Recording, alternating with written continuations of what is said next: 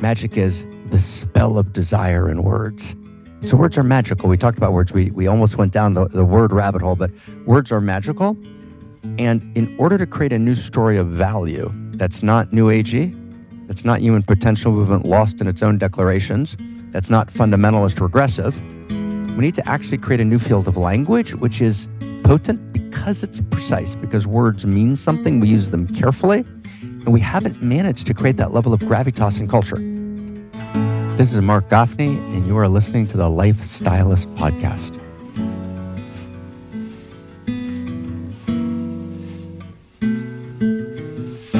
This is Luke Story, your faithful host since two thousand sixteen. Man, what a different world it was back then.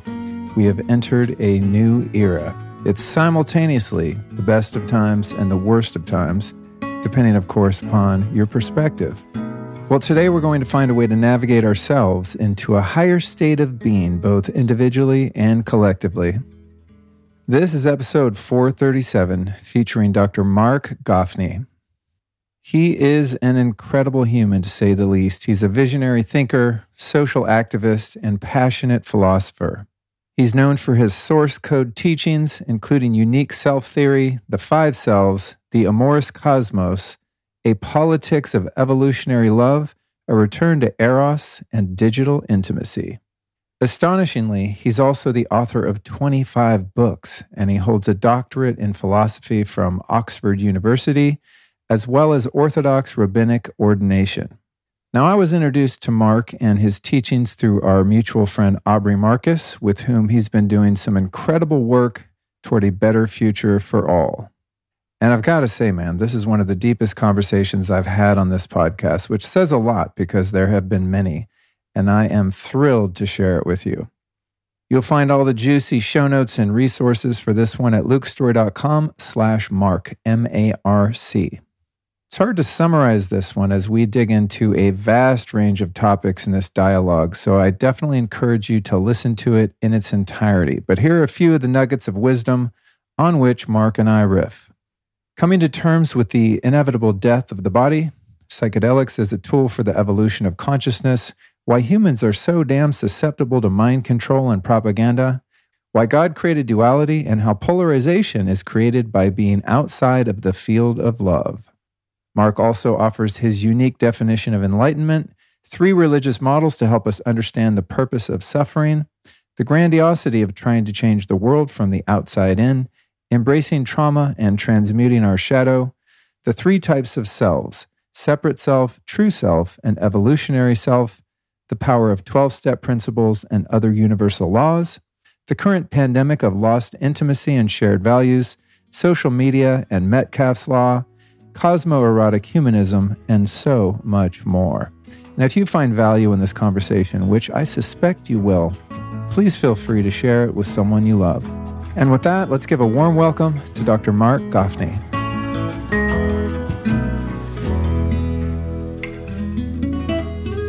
Marc, here we go. Here we go. Luke, it's good to be here, man. We're about to head down a massive and deep rabbit hole, my friend. Well, here we go. Long time coming. I'm yeah. looking forward. I'm yes. so excited for this conversation. Yeah, me too. So I want to start by asking you right off the bat, who are three teachers or teachings that have profoundly impacted your life and your work? Beautiful. So one would be Isaac Luria.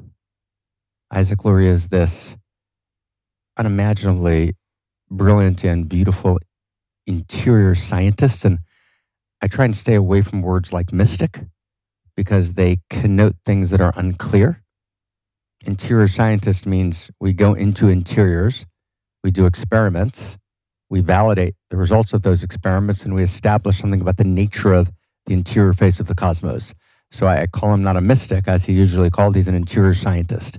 And he's in the sixteenth century, and there's an entire subtle literature, not easily available, on how Luria actually shaped the Renaissance. In other words, there were, there were, there were these very important mystery schools prior to the Renaissance, from which Hebrew wisdom, particularly Kabbalah, esoteric wisdom, but better said interior sciences, then went into Christian Kabbalah, Christian interior sciences, if you will, and then essentially formed the mystery schools that informed the entire Renaissance and all of Western civilization. Wow. So Luria is a very, very important hidden figure. And, and in general, it's a different conversation. Mystery schools are important. We had in the West the Eleusinian mysteries. You know, there are, of course, Eastern mystery schools. There are Asian mystery schools. There are, you know, African mystery schools. Mystery schools are very important. So that's, that would be one figure. Cool. Right. A second figure who is, you know, unimaginably important to me was Kierkegaard. Soren Kierkegaard, the Danish philosopher, who talks about the relationship or the experience, let me say it differently, the experience of trust, right? How I live in trust. And he, he makes a number of very important distinctions between faith and trust. I think those distinctions are actually in many ways wrong, but a deep engagement with him was formative to me, for which I am, you know, eternally grateful. And a third figure who I'm kind of deeply in love with would be Blake, William Blake, right, who is an enormously, you know, an epic figure. And Blake is drawing, you know, on Luria. And maybe if I can just throw in a, you know, a fourth source, which would be a group of people, not one person. And in general, we we ascribe too much value to one person.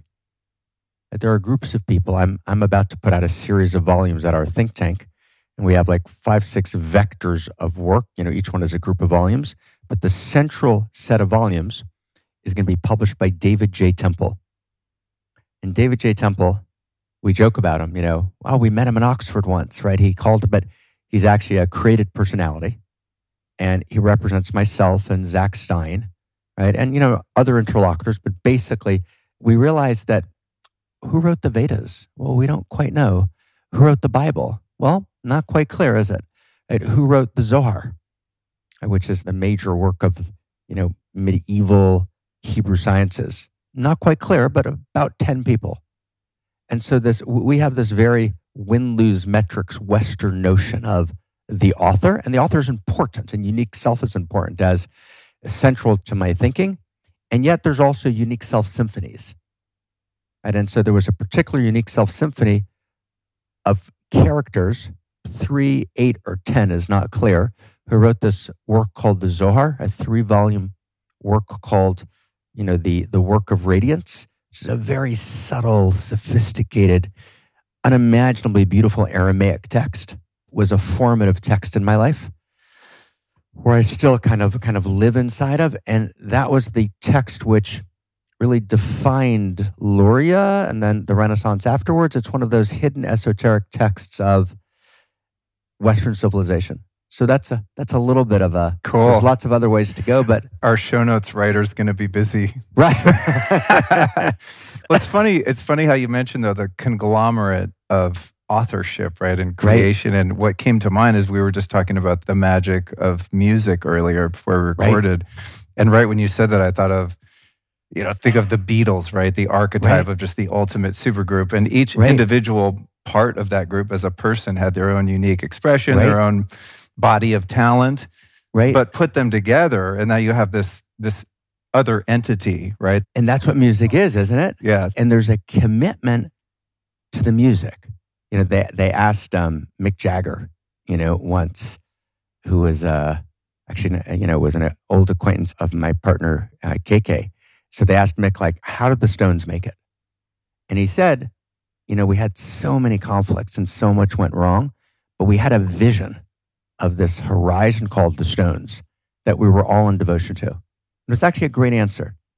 You know, in other words, at the think tank, as we're trying to write this new story of value in response to the meta crisis, what we realized was we have to go larger than the win-lose metrics in which we are cultural critics or public intellectuals or spiritual teachers, but basically we're in a win-lose metrics game, trying to get a big book out, you know, doing a series of tours. It's basically we're commodifying spirit, and we, we're, we're, we're basically, and there's so much is, is like that. Right on this, yeah. So we said we have to liberate ourselves from that and find this. And if I can use a word that we don't use often, we're almost embarrassed by it, but kind of purity, devotion, sincerity, right? Those words that, you know, we use them as booby prizes, right? Oh, She's not very talented, but she's very devoted. Right, right, right. He's not very smart, but um, he's very sincere. The word purity, though, to me, I mean, I, I see the puritanical, pious, kind of right. the one definition of it. But when I hear that word, what I hear is integrity. Right? Yeah, I like that word. Isn't it a beautiful word? Yeah. Yeah, purity. I love words. Words are so gorgeous. That would take us down. But but purity is a... So that's why we came up with David J. Temple.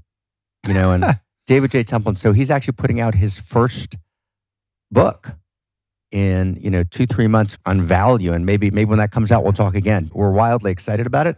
And to try and put a new great library into culture that can actually evolve the source code of consciousness and culture in response to this meta crisis. So that's all.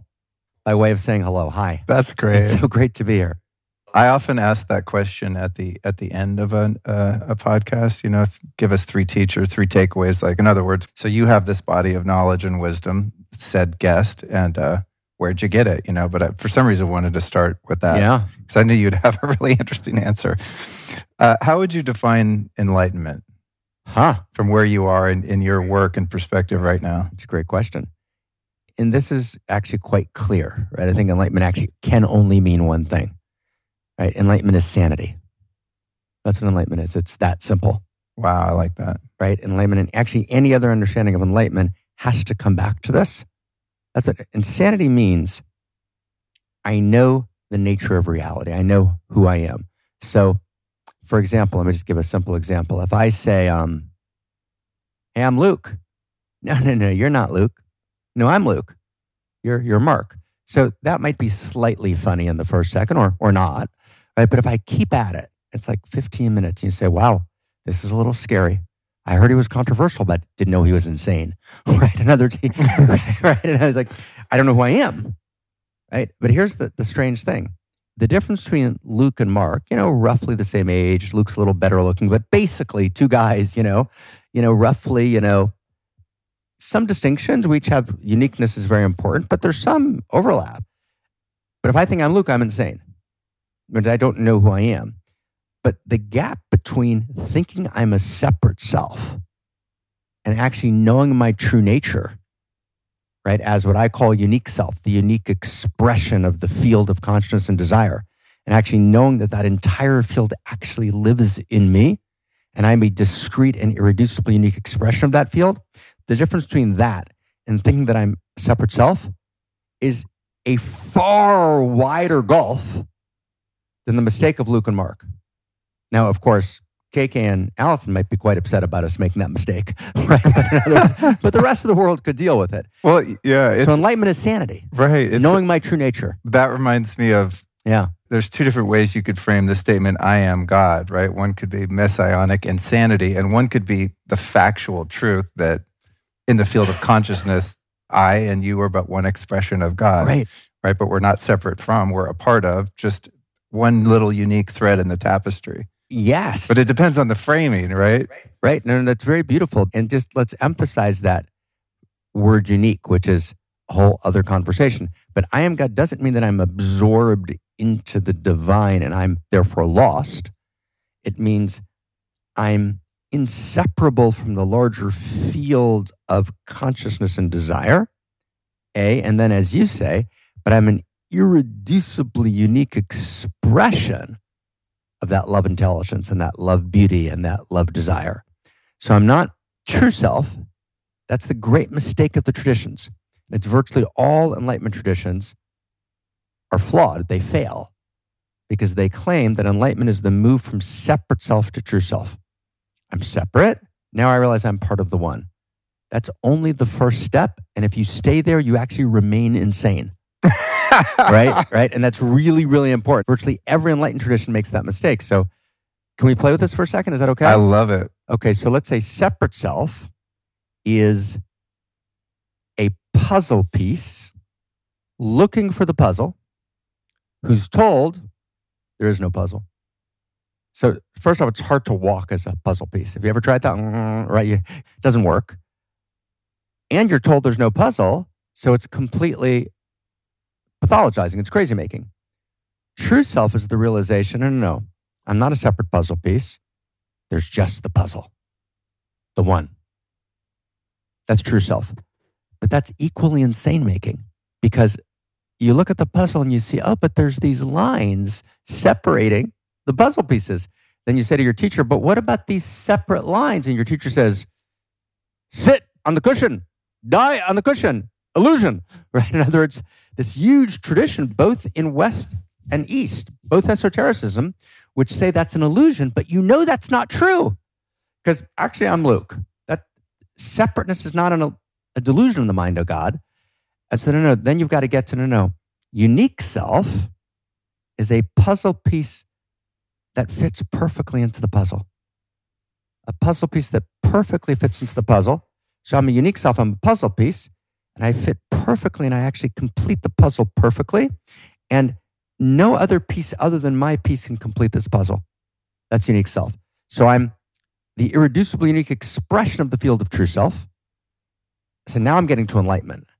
But then that's not enough, because enlightenment doesn't include evolution.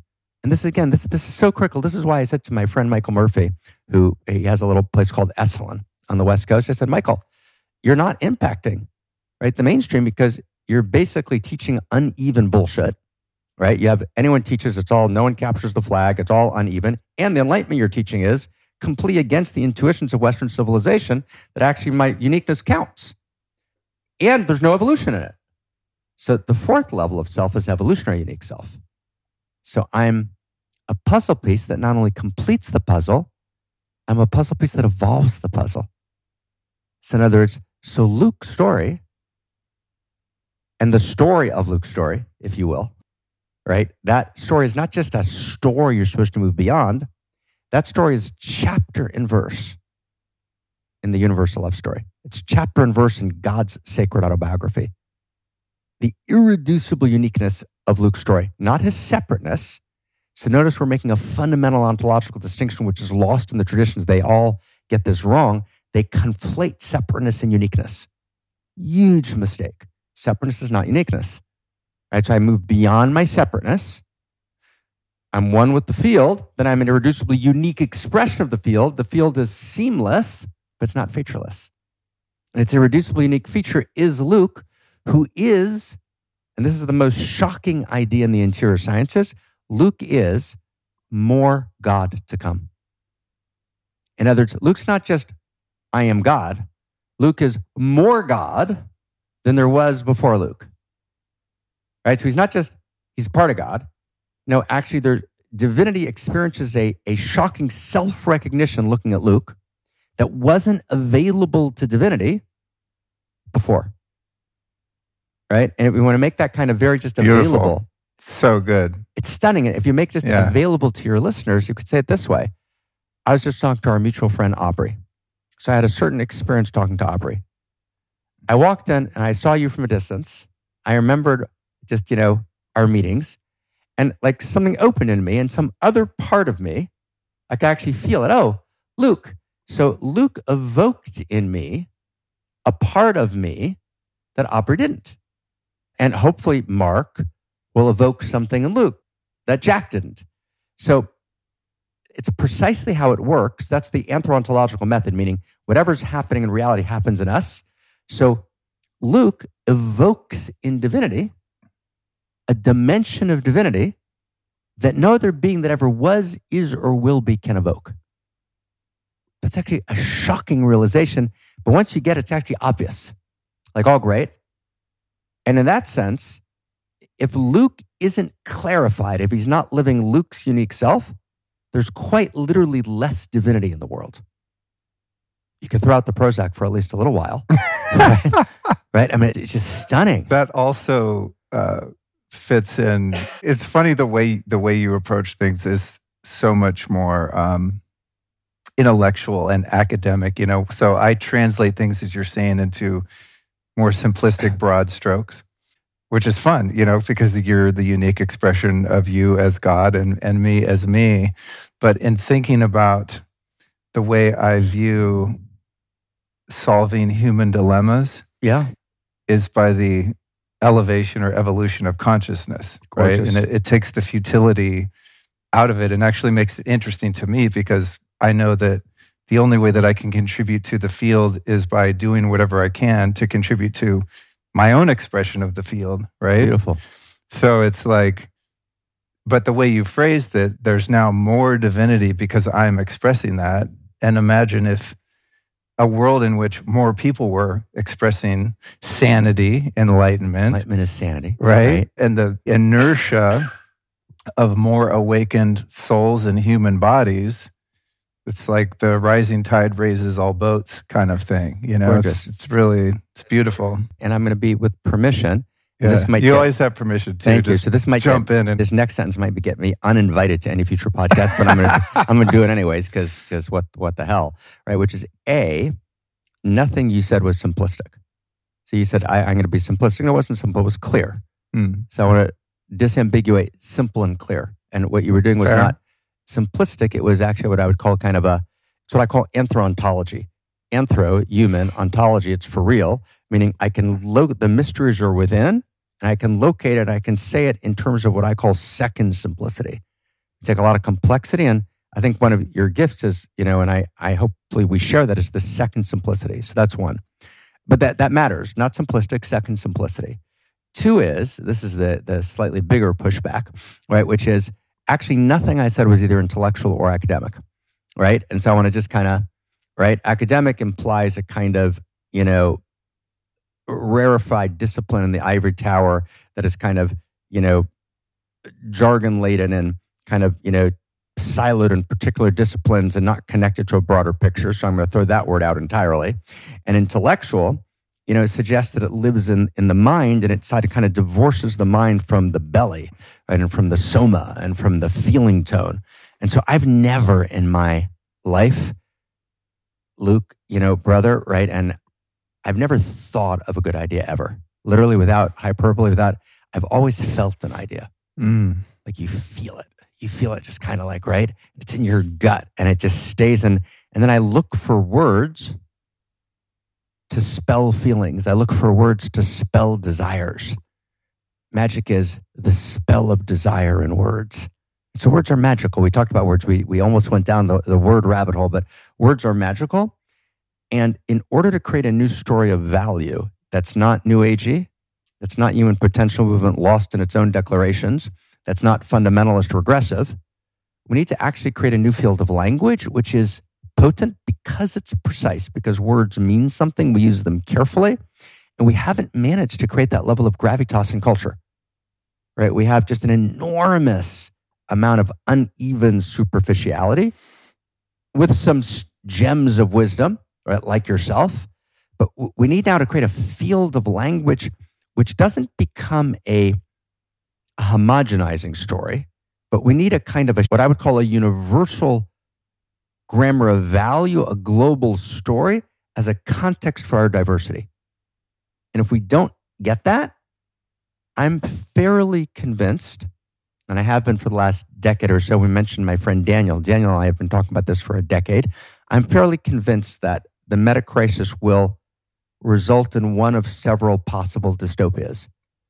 None of them which are looking good. And metacrisis is not our topic, um, so we won't go there, but but it's real. The metacrisis is real. And, and the response to this metacrisis of kind of existential risk, the death of humanity, or what I call the second form of existential risk, the death of our humanity, right?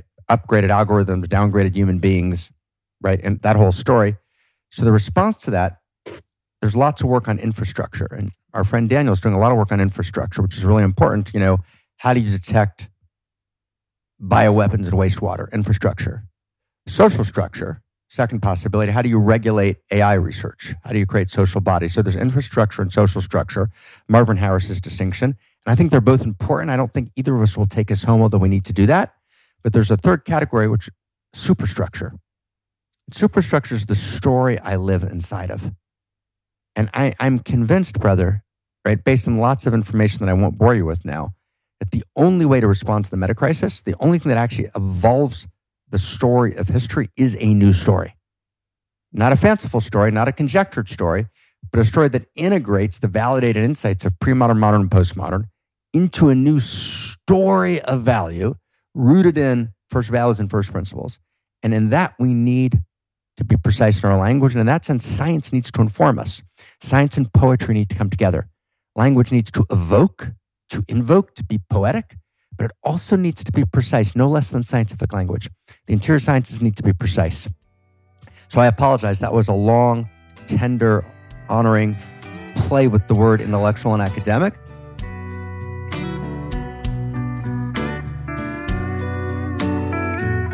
Let's take a minute here, as I would love to share my latest discovery with you, Lifestylist listeners. As soon as I tried this product, I became instantly obsessed, and it's now officially a non-negotiable ingredient in my morning smoothie and sometimes even coffee.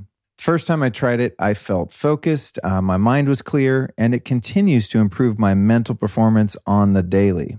I actually had some in my smoothie this morning and will likely do another scoop in some water for my afternoon work block to keep this brain pumping. You're probably hip to the superpowers of mushroom extracts and collagen protein. Well, the product I'm talking about here contains the most hyper-concentrated forms of four of the best brain-boosting mushrooms. So that's lion's mane, chaga, cordyceps, and reishi, plus collagen protein and Peruvian cacao. This magic in a jar, my friends, is called Collagenius. And I love that it turns your brain on without any jitters or crash whatsoever. It's super clean brain energy. So if you're getting beat down with the old brain fog, have difficulty focusing, and want to repair your brain in the most natural way, you definitely want to check this stuff out. Here's what you do. Go to newtopia.com slash LukeGenius and use the code Luke ten at checkout and save ten percent. That's N O O T O P I A, newtopia.com slash LukeGenius. And check this out. Newtopia, the company that makes Collagenius, is so confident that you'll love this product that they offer a three hundred sixty-five day money-back guarantee. So uh, there's no risk for you here to check this out. Again, your link is newtopia.com slash LukeGenius, and the code is Luke ten. Do it now, you guys. Your brain will thank you.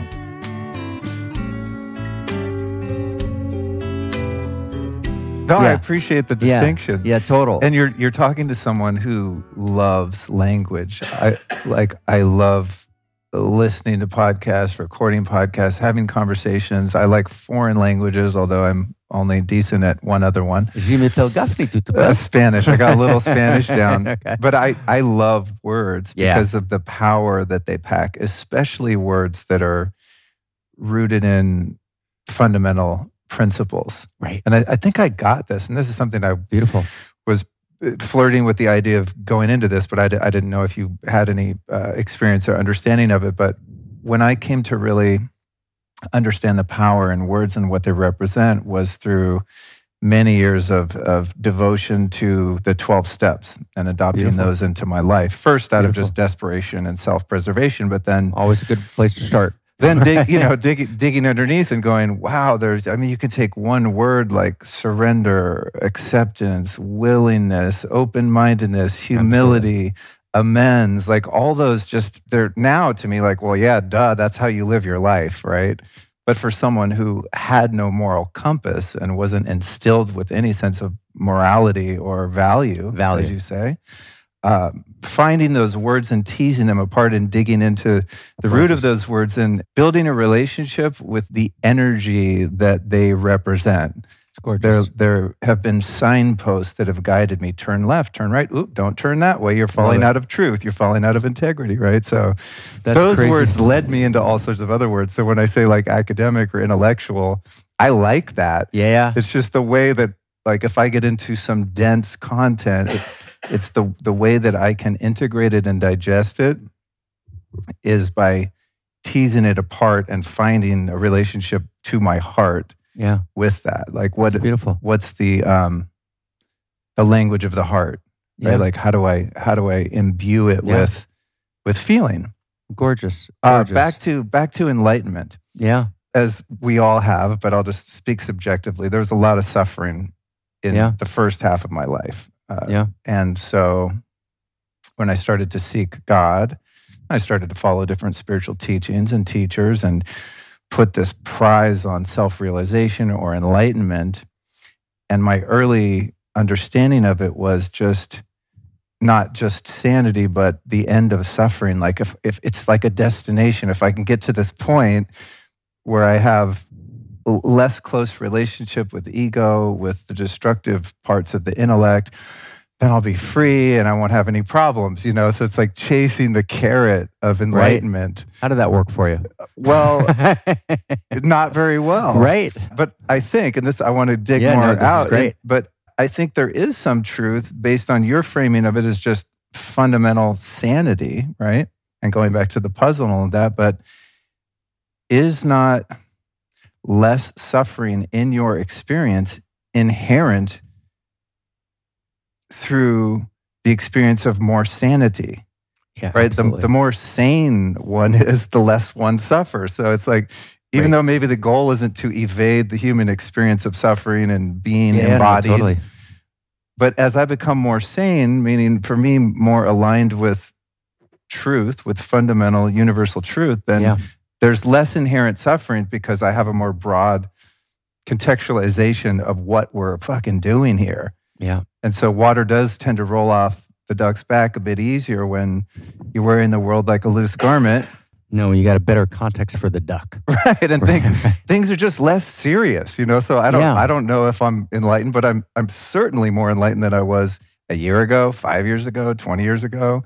It seems yeah. to be I'm becoming more sane. There's no, I mean, very beautiful. So let's let's take a couple of a couple of steps here. First, let's just talk. You talked about two things. Let's talk for a second about words, and then we'll go to enlightenment. Okay, words perfect. Are so beautiful. I love how you can track all my no. So it's well, that's just beautiful. The word, the word is so great. So, adakadabra, magic.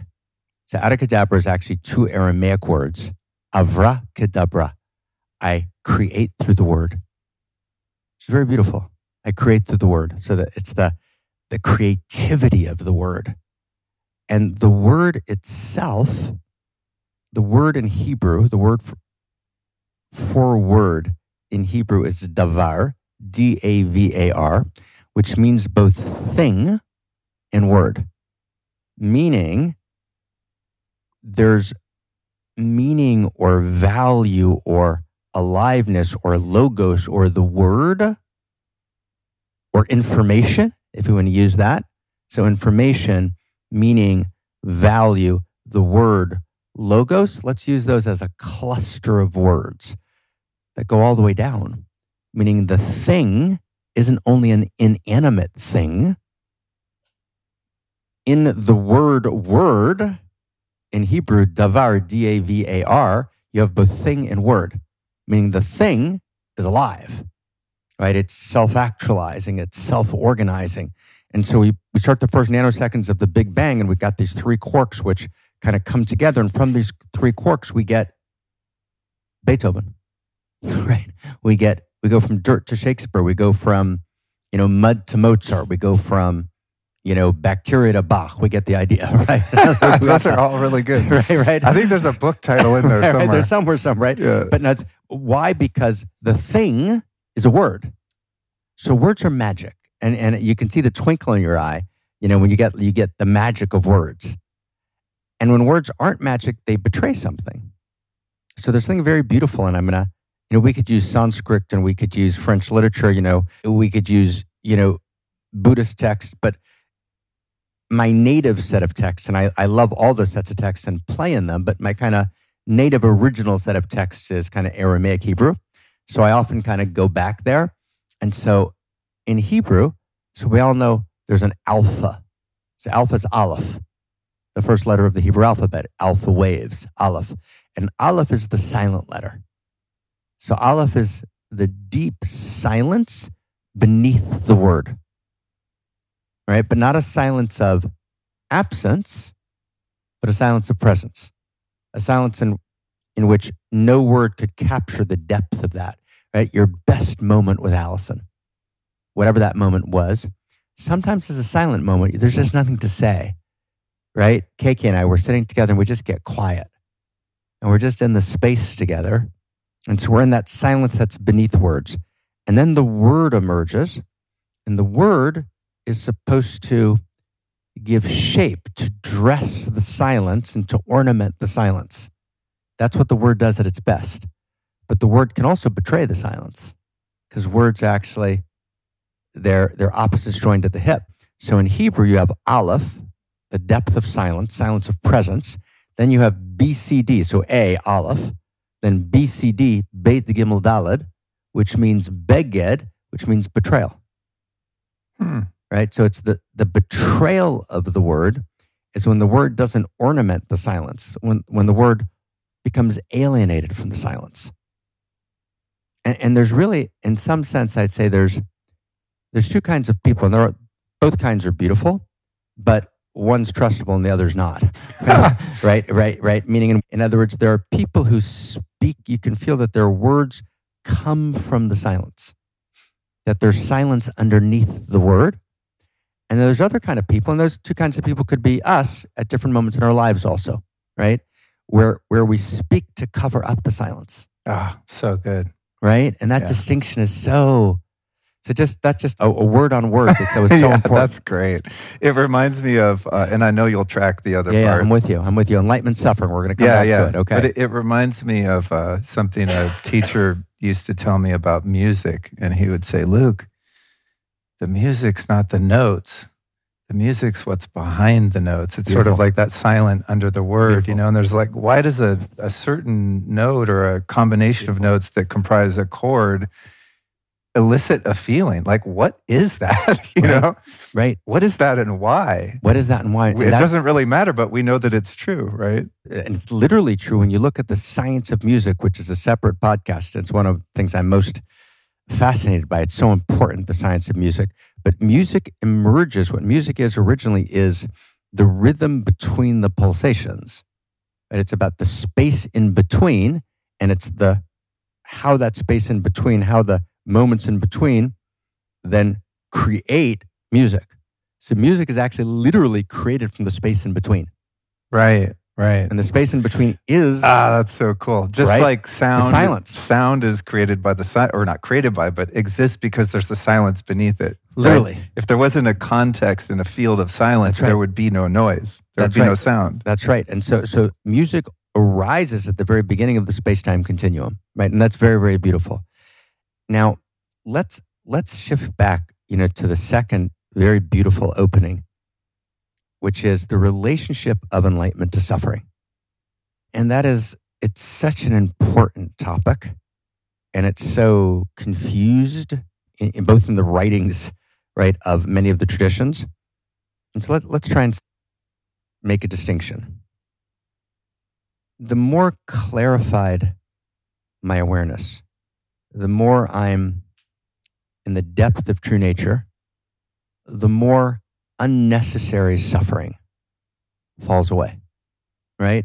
So I, I walk in and I say, wow, this is a really nice room in Luke's house, and this is a really spacious downstairs, and it felt so great. Why is this not my house, right? In other words, right? So I say, oh, well, actually, that's not my story. I didn't, right? In other words, we have different vectors and different stories, so that I get to walk in and be really excited that Luke and Allison live in this beautiful place, right? So that'd be a, just a simple, banal example, right? In other words, unnecessary suffering, right? So I can, you know, by clarifying my own identity and becoming more sane, I don't confuse my identity with yours.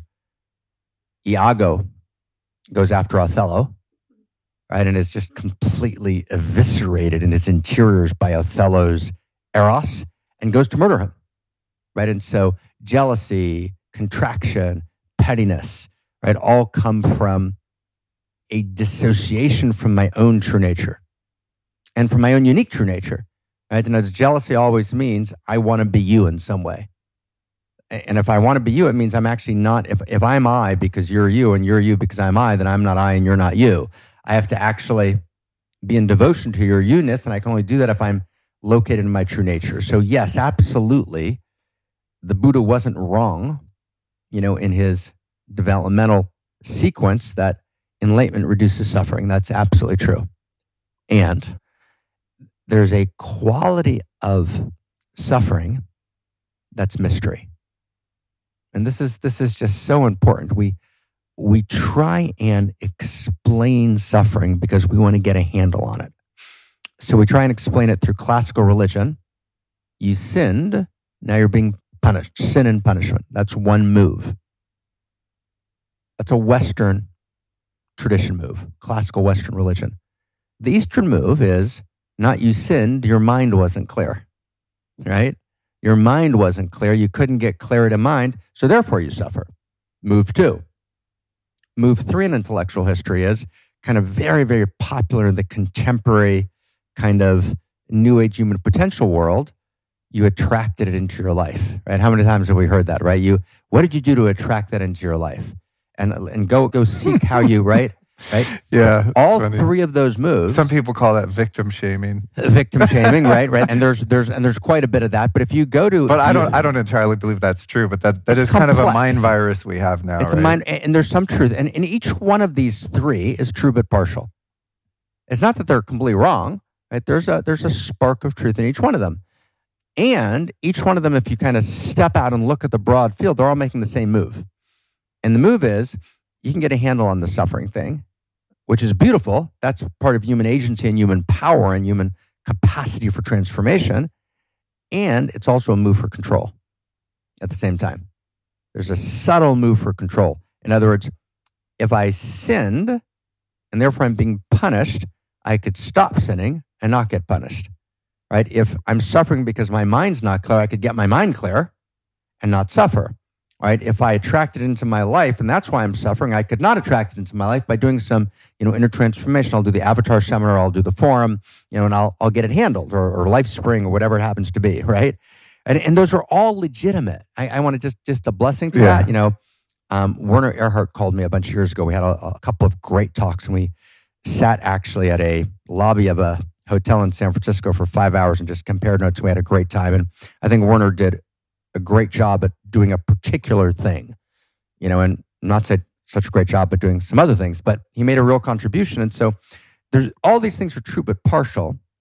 And in the end, one of the first principles and first values of cosmos is what we know and what we don't know.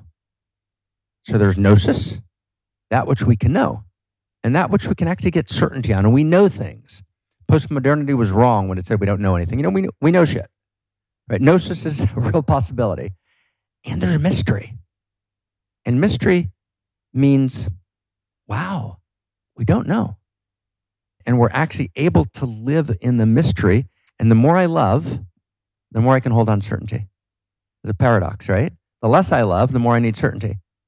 And even in, in relationship, everywhere, the less I love, the more certainty I need to replace the fullness of the eros of love. The more I love, the more I can hold on certainty. And so there's a dimension of cosmos, which is mystery. And suffering, after all the explanations, when I was twenty-nine, Luke, I sat for six months, I didn't move out of like one room, and I wrote a four hundred page, you know, way too footnoted kind of deep meditation on suffering. Because it's, it's right, what do you do with suffering? Right? What do you do with suffering? Which is, and so there's a dimension of suffering that's mystery that can't be addressed by not attracting it into your life, and it can't be addressed by clarifying your mind and knowing your true nature, and it can't be addressed by sin punishment. There's a dimension of mystery in the world. Now, the way we can respond is two ways. One is we go to heal suffering. That's not an answer, that's a response. Meaning it's a mystery, but we get to respond. We live in a world of outrageous pain, and the only response is outrageous love. So we, we actually go to heal, to transform. That's one response. And the other response is, is we realize that the fact of suffering, and even the fact of evil, that evil and suffering are not what tell us that there's no goodness, truth, and beauty, which is the classical position you'll hear all, all over the place, right? And it's how could you say, how could you speak of goodness, truth, and beauty? How could you speak of spirit? Take a look at Rwanda, right? Take a look, I mean, Deepak uh, Chopra sent me a, a little while ago a book that he put out with uh, Leonard Mlodinow um, a few years ago. It was called, uh, what was it called? He was all excited about it. He, it was called War of the Worldviews. And in it, you know, Leonard is a Caltech physicist. Essentially, basically says, you know what? Fuck this, right? My my mother was in Auschwitz, you know, and here's what happened. And there was a commandant who walked behind, you know, ten prisoners and randomly, you know, killed one and then killed the third one and killed the fifth one. Like, don't don't give me any kind of like, Deepak, go away. That was a good question. Deepak didn't respond to it because the assumption is there's nothing to respond. There is. And the response is so subtle, it's so profound, it's so beautiful, which is, the only reason we're bothered by evil The only reason suffering offends us is because we live in an intimate universe. We live in a, wor- a universe which is good and true and beautiful. And because because we think the world should be just and it should be fair, that actually is the God force in us. And hence that which thinks the world should be fair and good and that truth and beauty are real and that there's a pattern of intimate beauty to cosmos is wildly offended by suffering. But if the world was just a reductive materialist world, if it was happenstance, if it was, you know, Shakespeare, a tale told by an idiot, full of sounds and fury signifying nothing, what's the problem with evil? Why, why would you expect there not to be suffering? Of course there's suffering. It's just a mechanistic, random world, tale told by an idiot. You know, Faulkner rewrote that book, The Sound and the Fury, based on Shakespeare. No reason to expect it to be any different. But we do expect it to be different. We're wildly offended, devastated by suffering, right? You know, you know, Brothers Karamazov, right? I'm offended even in Alyosha talk. I'm, off- I'm offended. It, it's, we view suffering as repulsive to the God force. That's true, right? Which is why we know there's a God force, right? In other words, we're offended by suffering because the universe is good. And that's very beautiful. All of a sudden you realize, oh, the great question of suffering is not an answer, but it tells you that you live in, in an intimate universe because suffering or evil is a failure of intimacy at its core. So that was a lot. Was that too much? It's never too much. On to the... the existence of suffering and evil, which you kind of say are uh, partners, right? Partners in crime, right? Right. There's there's a lot there's a lot to say about disambiguating them, but for now, I mean, just to say, like, evil generally uh, manifests as some degree of suffering for someone, right? Right. So, well, for now, we'll leave the. They can be split apart, and they should be split apart. But for now, we can okay, we can hold them we'll together. We'll bucket them temporarily. Temporary bucket. I am not uh, an atheist. You know, I. I've had experiences in my life that unequivocally proved to me that there is some universal, omnipotent, loving force present in me and around me, and everything is imbued with that. Yeah. Not all the time because I lose my awareness of it, but still at times it's been difficult for me to reconcile, and I'm sure this is much more difficult for someone who's atheist or agnostic, is the existence of evil. It's that question, well, if there's a God, then what about Rwanda, right? Right. And this is something I've teased apart in all sorts of experiences, meditations, ceremonies, et cetera. And the closest that I can get to reconciling the duality, let's just call it duality, is that since this thing that we refer to as God is infinite, and it's only one thing, in order for it to experience itself, it seems to manifest itself infinitely as all things. And those things from our subjective positionality, we would call, well, good over here and evil over here, but it's all God. So that's the first part. Right. And, and second part is that, speaking of just the earth realm here, that if there was no suffering and if there was no existence of evil, in other words, if there wasn't a spectrum uh, of consciousness that could be traversed from low to high and vice versa, the world would be pointless if the purpose of the world and our being here is to Uh, burn negative karma and to gain positive karma. Right. In other words, it's like the duality that's created and the suffering and the evil and the bliss and the love. Right. Right. And all of that is here with the purpose because it gives us an opportunity to go to school. Right. Right. It's like if you send a graduate, postgraduate student to kindergarten, there'd be very little utility value in that experience. Right, right. So we seem to need this broad spectrum of a playground here, right? Right. Where I can, through my own agency and my will, right, have the opportunity to be a serial killer or a saint, right? And if we were all saints, then there would be nowhere, there would be no elevation to which we aspired to go. Yeah. Yeah, see, see. Here's the thing. What's your take on yeah, yeah, that, no, I, no, that I, realm? I guess I, I guess what I'm saying is I've reconciled duality, by finding a value in it for myself, that I right. now have something that I can do here. Yeah, no, no, yeah. And you're you're taking the tack, and very beautifully and very eloquently, of the classical religions. Okay. And they they basically go in that direction, and there's some pretty wise people there, so you're in good company, right? Okay. And, and there's some real truth in that, right? Choice, right? Without choice, we couldn't transform, right? The transformation of the human being can only happen in this field of duality, right? And that's all true. Okay. And? And those are called, those are called in the great traditions, theodicies. Okay. How do we explain suffering? And there's there's some deep and real obvious truth in them, and they're insufficient. Okay. Right? Because when you look at a, a baby suffering, right? When you look at twelve thousand people gassed a day in Auschwitz, there's nothing you can say in the face of burning children. There's no words that, and one of religion's great mistakes was its attempt to explain suffering. Before we explain suffering, we have to actually say, I don't know. We actually have to hold the mystery and say, here's what we do know. We know that our experience, you described your personal experiences that brought you to some sense of knowing that the world has order and has meaning and, you know, has goodness, right? And so you know those experiences are true. I can actually have a, a firsthand direct experience of goodness, truth, and beauty, of order, of cosmic consciousness, of, you know, meaning. I know that's true. And I know I can't explain the suffering. And so I actually, like I do in a love relationship, I hold the mystery, right? So I I live in that space, which I'm madly in love with reality. And I know that love is real. I know that we live in a cosmo-erotic universe in which Eros is real. And I can't explain suffering, and I live in that mystery. And I think spirit loses people when it attempts to explain suffering. And it's when Deepak attempted to explain it to Mlodinow, he lost him.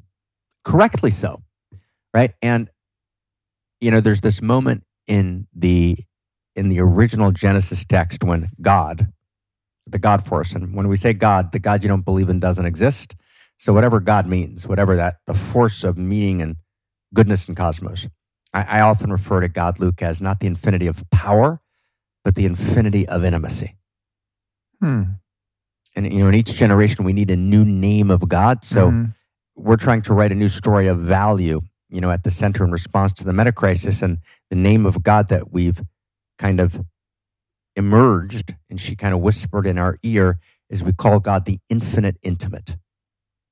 God is the like infinite that. intimate. It's beautiful, right? God's the yeah. infinite intimate. So the, the infinite intimate says to Abraham, I'm going to destroy, you know, the famous story, the cities of Sodom and Gomorrah. So Abraham should say, God's talking. God's clearly got this calculation worked out. Okay. I mean, God's the ultimate spiritual teacher. And Abraham says, really? No. And God said, what do you mean? I'm God. You're Abraham. And Abraham says, no, actually, no. And Abram says, Shofet kol haaretz lo yaseh mishpat. Will the, the judge of the whole world not do justice? And the implication in there is that Abram challenges the divine and refuses to accept any explanation for human suffering. And God says, no, no, here's why I'm doing this. I got this covered. I'm God. Abram says, no, sorry. I reject any explanation for human suffering. And that's a theme all through the lineage, is that any explanation for human suffering is not kosher. Any move to do theologic, right? Theology, theologic of different, actually deadens our sensitivity to the suffering. We actually have to look at the suffering and scream, right? We live in a world of outrageous pain, and, and don't use any theology or any metaphysics to deaden our sensitivity to the pain. And actually, when we look at suffering, one of my masters, he died um, in the early nineteenth century, Nachman of Breslov, who Kafka loved, says that when you see suffering, you have to become an atheist. But not that you suspend belief or trust in the meaningfulness of cosmos, but you have to take the response to it on yourself. You see a poor person, you're an atheist. There's no God to take care of it. You take care of it. It's yours to do. So that's what I mean. We, we live in a world of outrageous pain. The only response to outrageous pain is outrageous love, and outrageous lovers commit outrageous acts of love. We become the God field. In any attempt to actually ameliorate or to soften the utter outrage at suffering is a violation of the divine. We actually, we suffer with the divine, right? And, and divinity suffers infinitely. So if divinity is infinity of power and infinity of intimacy, that means divinity is also infinity of pain. Yeah, yeah. So she suffers, right? That baby in Rwanda, she doesn't avert her eye. We look at it for a second. She's she's living in that suffering, and that infinity of pain that lives in us has to move us to become the God force and to to create, you know, that new world, that most beautiful, good, true world that we know is is possible. And we have, so we avoid all explanations of suffering. Well, this this is a really good point, right? Because it's beautiful. As I've come to find peace with suffering, evil, the the other side of the scale of the duality, to even explain it, that that I'm okay with all the suffering, right, right? And all the evil, but at the same time, I'm not complacent, right? And I'm not uncaring, right? And part of my contribution to that understanding is to step in and to be helpful, to step right. in front of a bullet, right? Right, all of that. To to so you got to hold both. To serve, right? But I think some people view that perspective of like, no, this is the way God designed the world. Just leave it alone. It doesn't mean that you're inactive or passive right. or uncaring.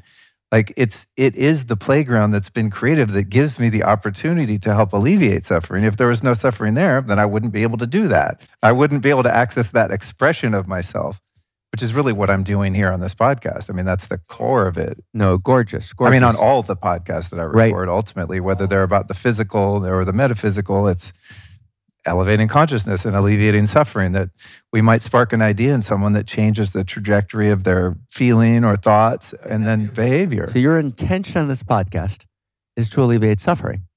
It's very beautiful, right? And that's a very clear intention. And so what I'm just trying to tenderly do, or maybe not so tenderly, right? But but fiercely, but always with quivering tenderness underneath the fierceness, is we want to stay outraged about suffering, right? Pain is outrageous.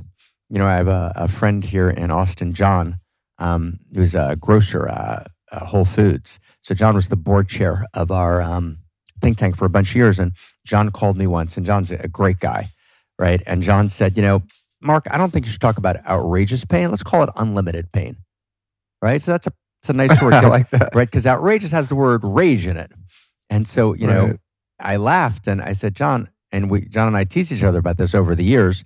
No, it's got to be outrageous, right? You have to experience rage. Right? The prophet experiences rage. If you look at suffering, you're not outraged. You're actually dissociated and alienated from the God field. And so, you know, there's a, um, there's that movie some twenty-five years ago. I can't remember who started it. It was called Network. Oh, yeah. Yeah, yeah, yeah. Where he goes, he goes bananas on the propaganda machine. That's right. He goes, right. And he, Classic. And he, right. And he says, I should watch that again because it'd be so relevant in the times in which we live now. That's such a great movie. And he says, I want everyone to go out to the window and say, I'm mad. I'm mad, and I just not gonna take it anymore. Yeah. And so he's accessing outrage. Yeah. Right? And what metaphysics does is it actually blunts outrage, paradoxically. So I think we actually need to we need to not get okay with it at all, and at the same time realize that it doesn't take me out of the God field, because the fact that I'm outraged tells me I live in a universe that's good. Is I wouldn't be outraged if the universe was neutral. So right. That's the, it's so gorgeous that the question right. of why itself is not the answer, because there's no answer, but it's the response. There'd be no challenge, right? Suffering would not offer me any challenge if I lived in a world which was a tale told by an idiot full of sounds and fury signifying nothing. Suffering's only a challenge because I know that I live in the field of the good and the true and the beautiful. Suffering violates that field. So the fact that I'm outraged by suffering actually relocates me in the God field, in the divine field, in the field of goodness, truth, and beauty. And I'm outraged. So then it demands, right, outrageous acts of love. Now, What we just did is we just rewrote two thousand years of history, right? In other words, what we just did is we just rejected the theodicies of the great traditions, not because they were wrong, that they each have something important to say. They're each true but partial, but they actually are insufficient and they're they're offensive. There's something obscene in them. And all of secular modernity arises in rejection of the religious explanations of suffering. So I want to get how source code this is. If we could, from the perspective of meaning, approach suffering in a different way, that's a source code evolution move. Voltaire starts, you know, his revolution, remember the cruelties. Hume, you know, Rousseau, you know, Hobbes, right? Montesquieu. I mean, the entire Kant, the entire Western tradition is about the rejection of religious explanations of suffering.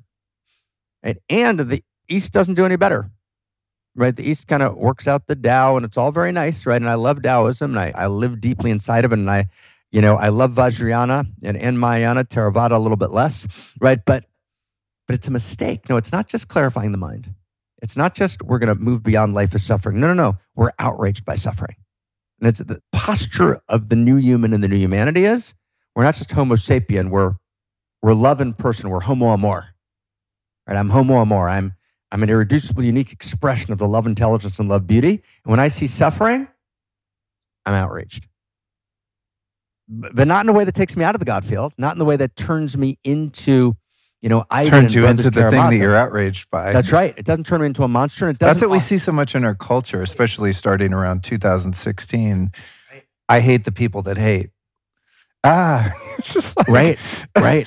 You just see the wheel spinning, going nowhere. You know, and th- it's that, not the way up and out. It's not the way up and out, and and that's so true in our culture, right? In other words, what we do in our culture is we say, we're outraged by your position because we don't realize that both of us are in the field of value. And in the field of value, value can express itself in competing perspectives, but we actually don't experience ourselves as being in the field of value. And it's very subtle. When I'm not in the field of value, I'm outside the Tao. I'm outside the field of value. Then my position is not an expression of value. It's my identity. Bingo. Right? Yeah. And if it's my identity, yeah. I'm never going to compromise on my identity. So my identity conflicts with your identity. That puts a lot of pieces together. Doesn't I, it really? Yeah. Well, in terms of what we see now with the influx of cultural Marxism, for lack of a better yeah. term, but it's it's as though they're, well, it's not as though, people are being encouraged to self-identify in all of these micro-identifies that aren't actually inherently who they are. Right. Because right? we have no identity. Yeah. So there's a vacuum of identity. And then and then when, the way I perceive it at least, is when Beautiful. the ego goes, oh, I'm that, I'm going to grab that and identify with that so deeply and so the intimately. The ego hijacks that identity. Yeah, then that becomes my perception and my identification of who and what I am. Therefore, anything that threatens that identity Gorgeous. directly and personally threatens me and puts me on the defense or gorgeous. offense against those who that is, aren't that. Luke, that's gorgeous. Let, let's play with it. That's and gorgeous. It's such Go. a it's such a mind fuck it's because such a it's such fuck. a disservice. It's such a disservice to humanity, and people are blindly and innocently going along with it because the the the people that have put these ideas into motion and injected them into culture know what they're doing. This is the conspiratorial part of me. That the the illusion is something we're so prone to because of our tribalism and just the way that we identify with ego, that if you give us that menu and say, pick that one, and I pick that, then I, I become entrapped and enslaved unto myself without even needing an oppressor to do it. Yeah, there, there's... yeah, so because there, of the inherent division. Hey guys, I'm excited to talk to you today about a bomb new product from our friends over at Biocharged. Now, I've been using their Resistor ozonated oil capsules for gut health and overall detoxing for a while. But now they've added a second weapon in their arsenal of awesomeness. It's called Amptogen, kind of a mashup of Amped and Adaptogen. Adaptogens help you bounce back from stress and recover faster. And the Amped part, well, I guess that's the secret sauce, but I'm going to reveal it to you here today. Amptogen is a super blend of four potent ingredients. Number one, shilajit. It's a Himalayan resin that's got tons of trace minerals, fulvic and humic acid, and I use it on its own for concentration and to smash brain fog. Number two, resveratrol, a powerful antioxidant and neuroprotective agent that supports heart health and reduces inflammation. Number three is N M N, a powerful energy booster and precursor to N A D. And finally, number four, niacinamide to boost your vitamin B three levels and support the aging process. So Amptogen synergizes all four of these into a super potent formula. Just two capsules a day, my friends, replenishes key minerals, amps up your mitochondrial function, and improves cellular repair. And the bonus is that because it improves recovery time and minimizes muscle cramps, Amptogen's the perfect tool to stash in your gym bag. So if you want to get charged up, here's what you do. Go over to biocharged dot co and get your hands on some of this stuff. And if you use the code Luke, you'll save fifteen percent on your order. But heads up, if you're new to using Shilajit, they recommend taking Amptogen in the morning due to the massive pickup you feel. But once you get used to it, you can safely take it whenever you need a boost. And again, get that boost at biocharged dot co, and the code there is Luke. Let's go slow. Let's go. So there's two parts here. So one is, and they're both true, we, we need to look at them carefully. So one is, there is something called propaganda, which is real. Propaganda is not something that appears on some, you know, fringe podcast that's made up. Propaganda is a very clear and intentional methodology. It's not just on a billboard from U S S R. Right. That's right. Right. Like we think of propaganda as like iconography or something, right, but, it's, right. but it's a more prolific mind virus, and Pro- it's propaganda, multifaceted. Propaganda is, is actually the way culture works, and it's actually quite organized and quite intentional, right? And it is organized by the legacy institutions, and there's an enormous amount of information on that, which is very, very real. So that's that's one. Two, so so there there are bad actors, but they're bad actors for one of two reasons. Either because there are some really demonic bad actors. There are real bad actors in the world. That's true. But generally, the bad actors view themselves as good actors. That's, they basically say, oh, we're we're confronted by risk, different forms of existential risk. One of the first people who fit into this world was B F Skinner at Harvard, for six decades at Harvard, right? He's the rating psychologist. We're actually about, myself and Zach Stein, about to uh, come out with a book. It's probably going to be authored by David J. Temple, right? Which is a very careful analysis of the M I T Media Lab, which is at the center of the Webplex, and the source of the M I T Media Lab's thinking in B F Skinner. Oh, interesting. Which is quite shocking. And B F Skinner basically operates under the assumption that the only way to respond to this risk is to control the whole system. You control it through propaganda. B F Skinner talks about creating, being able to control rats and pigeons and, you know, what he calls Skinner's boxes, where invisible levels of levers of control control the rats and pigeons. And if you study the M I T Media Lab carefully, for particularly the writings of one of its figures, Alex Pentland, Sandy Pentland, who's not a demon. I'd be delighted to have Sandy over for dinner, but he's operating under the assumption that spirit's not real, that value's not real. Therefore, we need to control the system.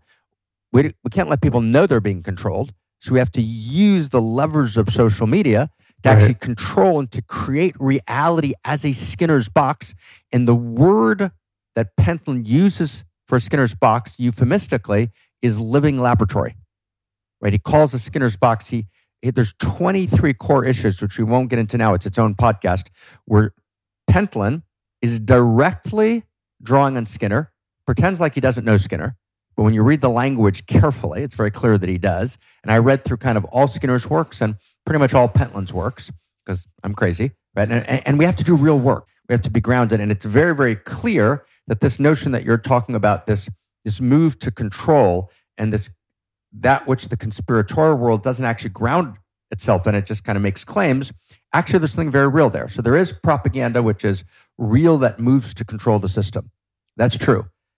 But there's something even more insidious, which is the reason we reduce human beings, the reason human beings don't actually act from their highest. The reason that we have these essentially pseudo-eros self-understandings is because we don't have a good story about who we are.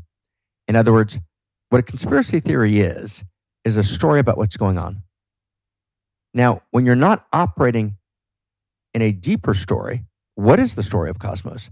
When we don't have a universe story, because we only have a regressive fundamentalist story, but we don't have a new universe story, which tells us enlightenment, what's the nature of reality? There'll be lots of uncertainty, but what is reality? I don't actually get that reality is actually a love story. The reality is not just a fact, it is a story, and it's not just an ordinary story, it's actually a love story. And it's not a Pollyannish love story. It's got filled with agony and ecstasy, but it's a love story. From quarks, you know, all the way to subatomic particles that become atoms, to atoms become molecules, and molecules become macromolecules. It's actually a story of allurement, of separate parts becoming larger wholes, right? Of new synergies and new emergences. Reality is actually a love story. That's actually its nature, right? If you don't get reality as a love story, so you don't get reality as eros, then you're left with no plot line. When you're left with no plot line, you got to fill something in. Boom. Boom. Conspiracy. And there, and there, reductive materialist. And, and there is born your identify that your identity that in some cases has been handed you through propaganda on a silver platter. So you just you and just, you gobble it up like one of one of Skinner's rats. Exactly. So you just tied us back in, which is gorgeous. So what oh, happens? That's cool. So there's no storyline.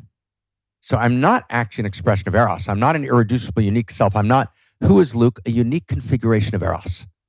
But if I'm not a unique configuration of Eros, of the field of Eros, so then I'm empty. Emptiness is unimaginably painful. So I don't have Eros, I need pseudo-Eros. So pseudo-Eros is a contrived identity. Oh, man. God. I'm left. We see- I'm right. And that's polarization. We see, we see so much of that right now, too. Right? It's, Isn't that amazing? Yeah, and the, the momentum behind it is just staggering. Like, it's staggering. If you went in a time machine and just went back three or four years and popped out today, you'd be like, what is happening? And let's just see how critical is what we're saying, brother, because we're trying to actually get beneath all the punditry. There hasn't been one intelligent article in the New York Times, on C N N or Fox News, not one, right? Or or in Germany or in France, et cetera, which actually explains well polarization. What we've just done is we've actually unpacked what polarization is. Polarization comes from the experience that I'm not in the field of value. I'm not in the field of eros. That my story is not part of a larger story. I can't live without a story, without a plot line, without a, a self-understanding, without the eros of self-understanding. Pseudo-eros comes in, I create a contrived identity. If I have a contrived identity, I'm Republican, I'm Democrat, I'm left, I'm right. I die for my identity because because I don't have anything else. Yeah. That's polarization. Right, But if right. we both step into the field of value, meaning, I'll just give you an example. So let's say Luke and Mark are both in the field of value. We're in the field of value, and we're arguing over abortion, which is a, obviously a, a critically important issue. Now, you might tend towards pro-life, or I might, or, or you might tend towards pro-choice, but actually we can hear each other because you're not saying, if, if you're out of the field of value, say I'm pro-life, meaning life's my only value. I ignore choice as a value. And and I'm saying I am that. And I am Ignoring that. Ignoring so, what I really am. That's right. So I'm not, so instead of being, instead of us both being in the field of value, in which we realize, if we're in the field of value, we realize, oh, life's a value.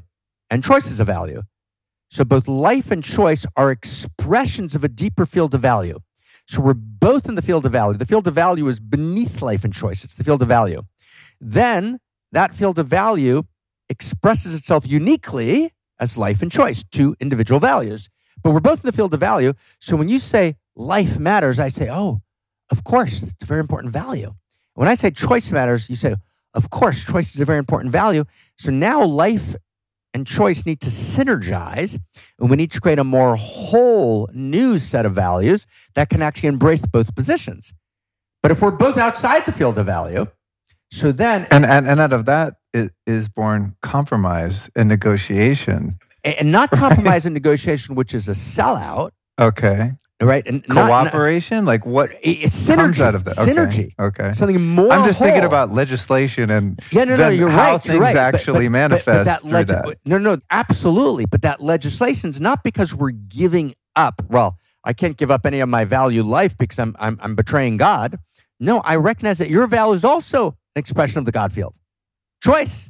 So now we synergize and we create a whole greater than the sum of the parts. So we've got choice.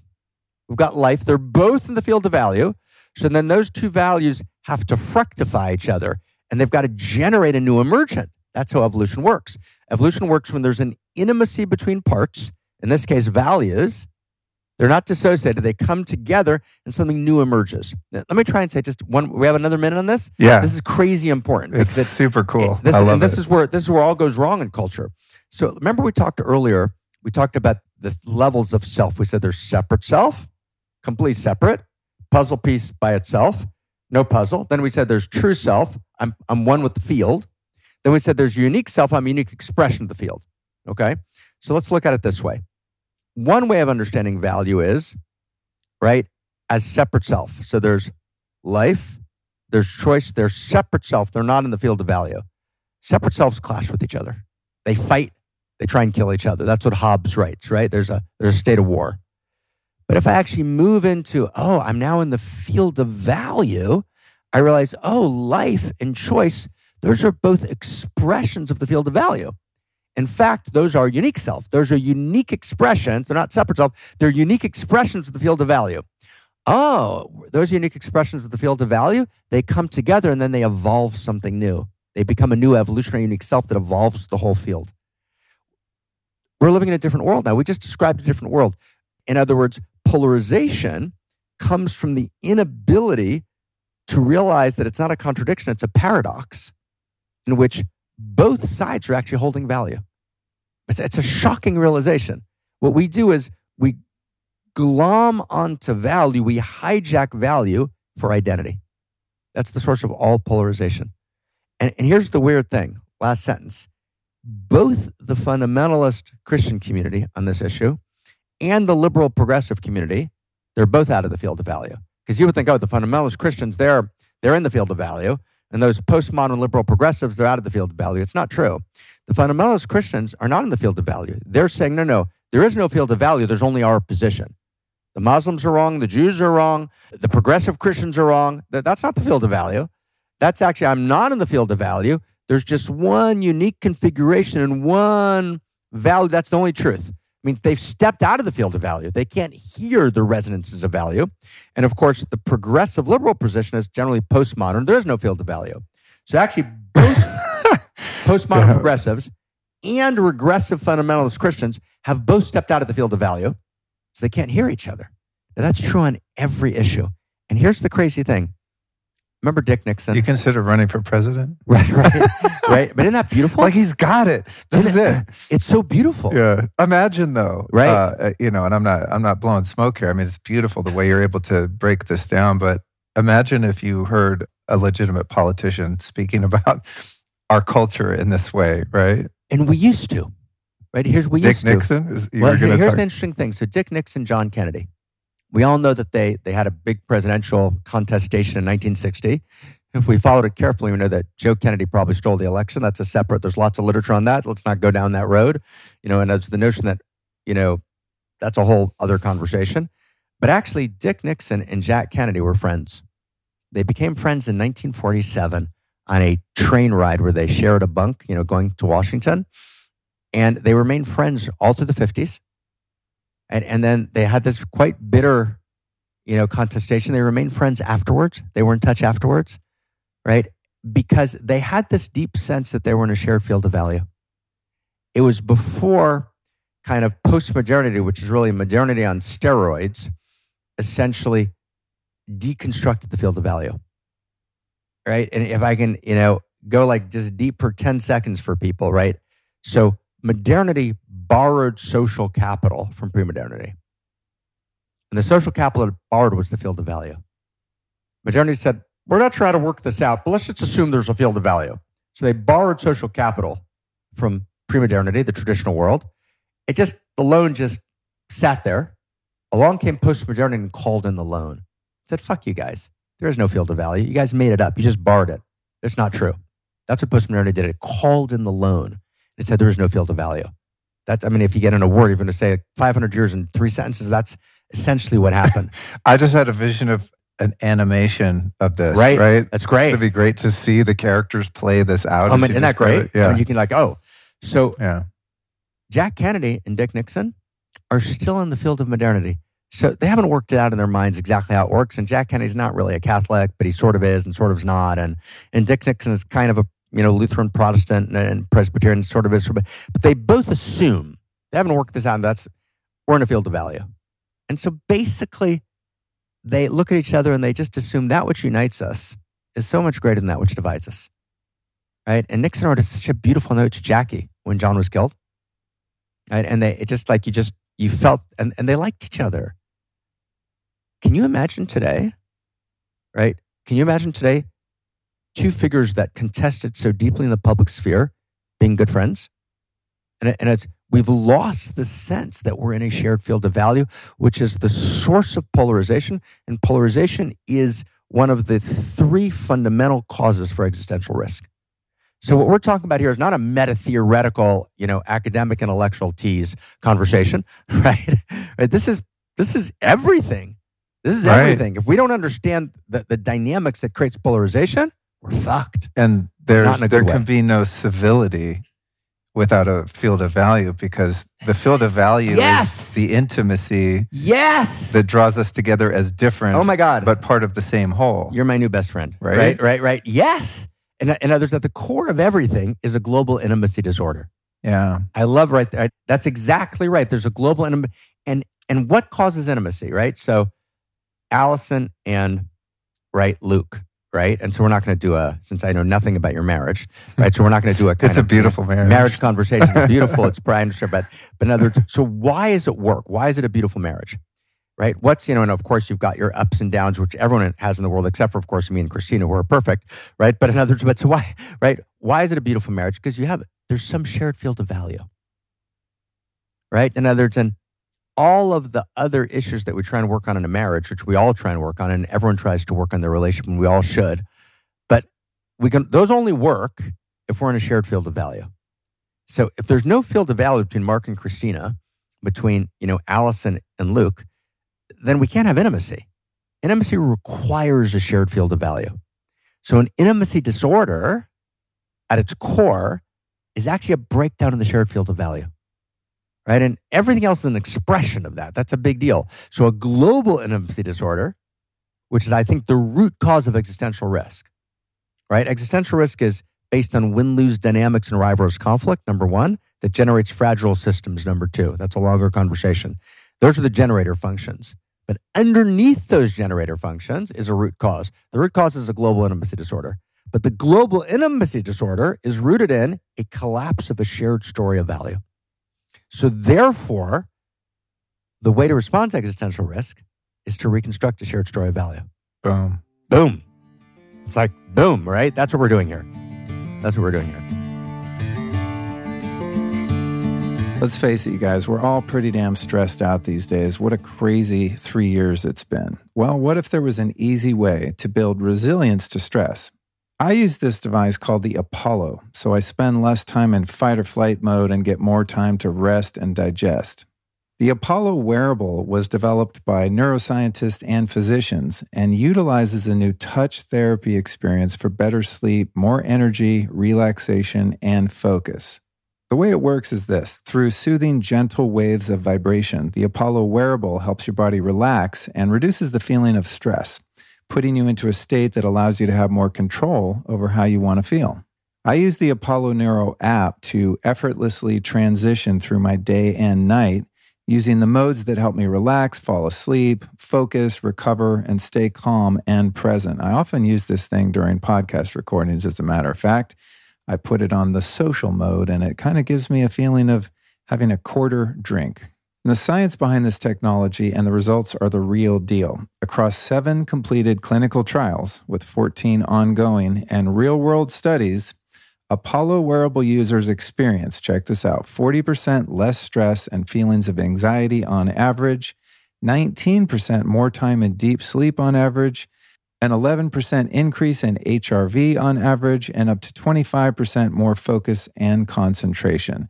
So that's pretty impressive. And I love when tech companies come out with stuff like this and they actually do studies to prove to me that it works beyond my own imagination. To score yourself an Apollo right now, go to apollo neuro dot com and use the code Luke Story fifteen to save fifteen percent. Again, that's apollo neuro dot com and the code is Luke Story fifteen.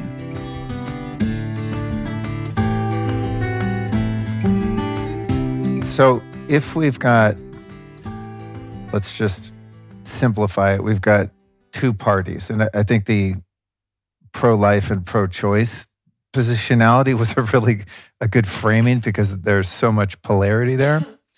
So say we've got both sides of that or any issue, and there's a circle in the room of value, and, and both of us are standing outside of that circle. And the solution to Uh, synergy is for us to at least begin by getting back in that circle of we shared value. Step back into the okay, right.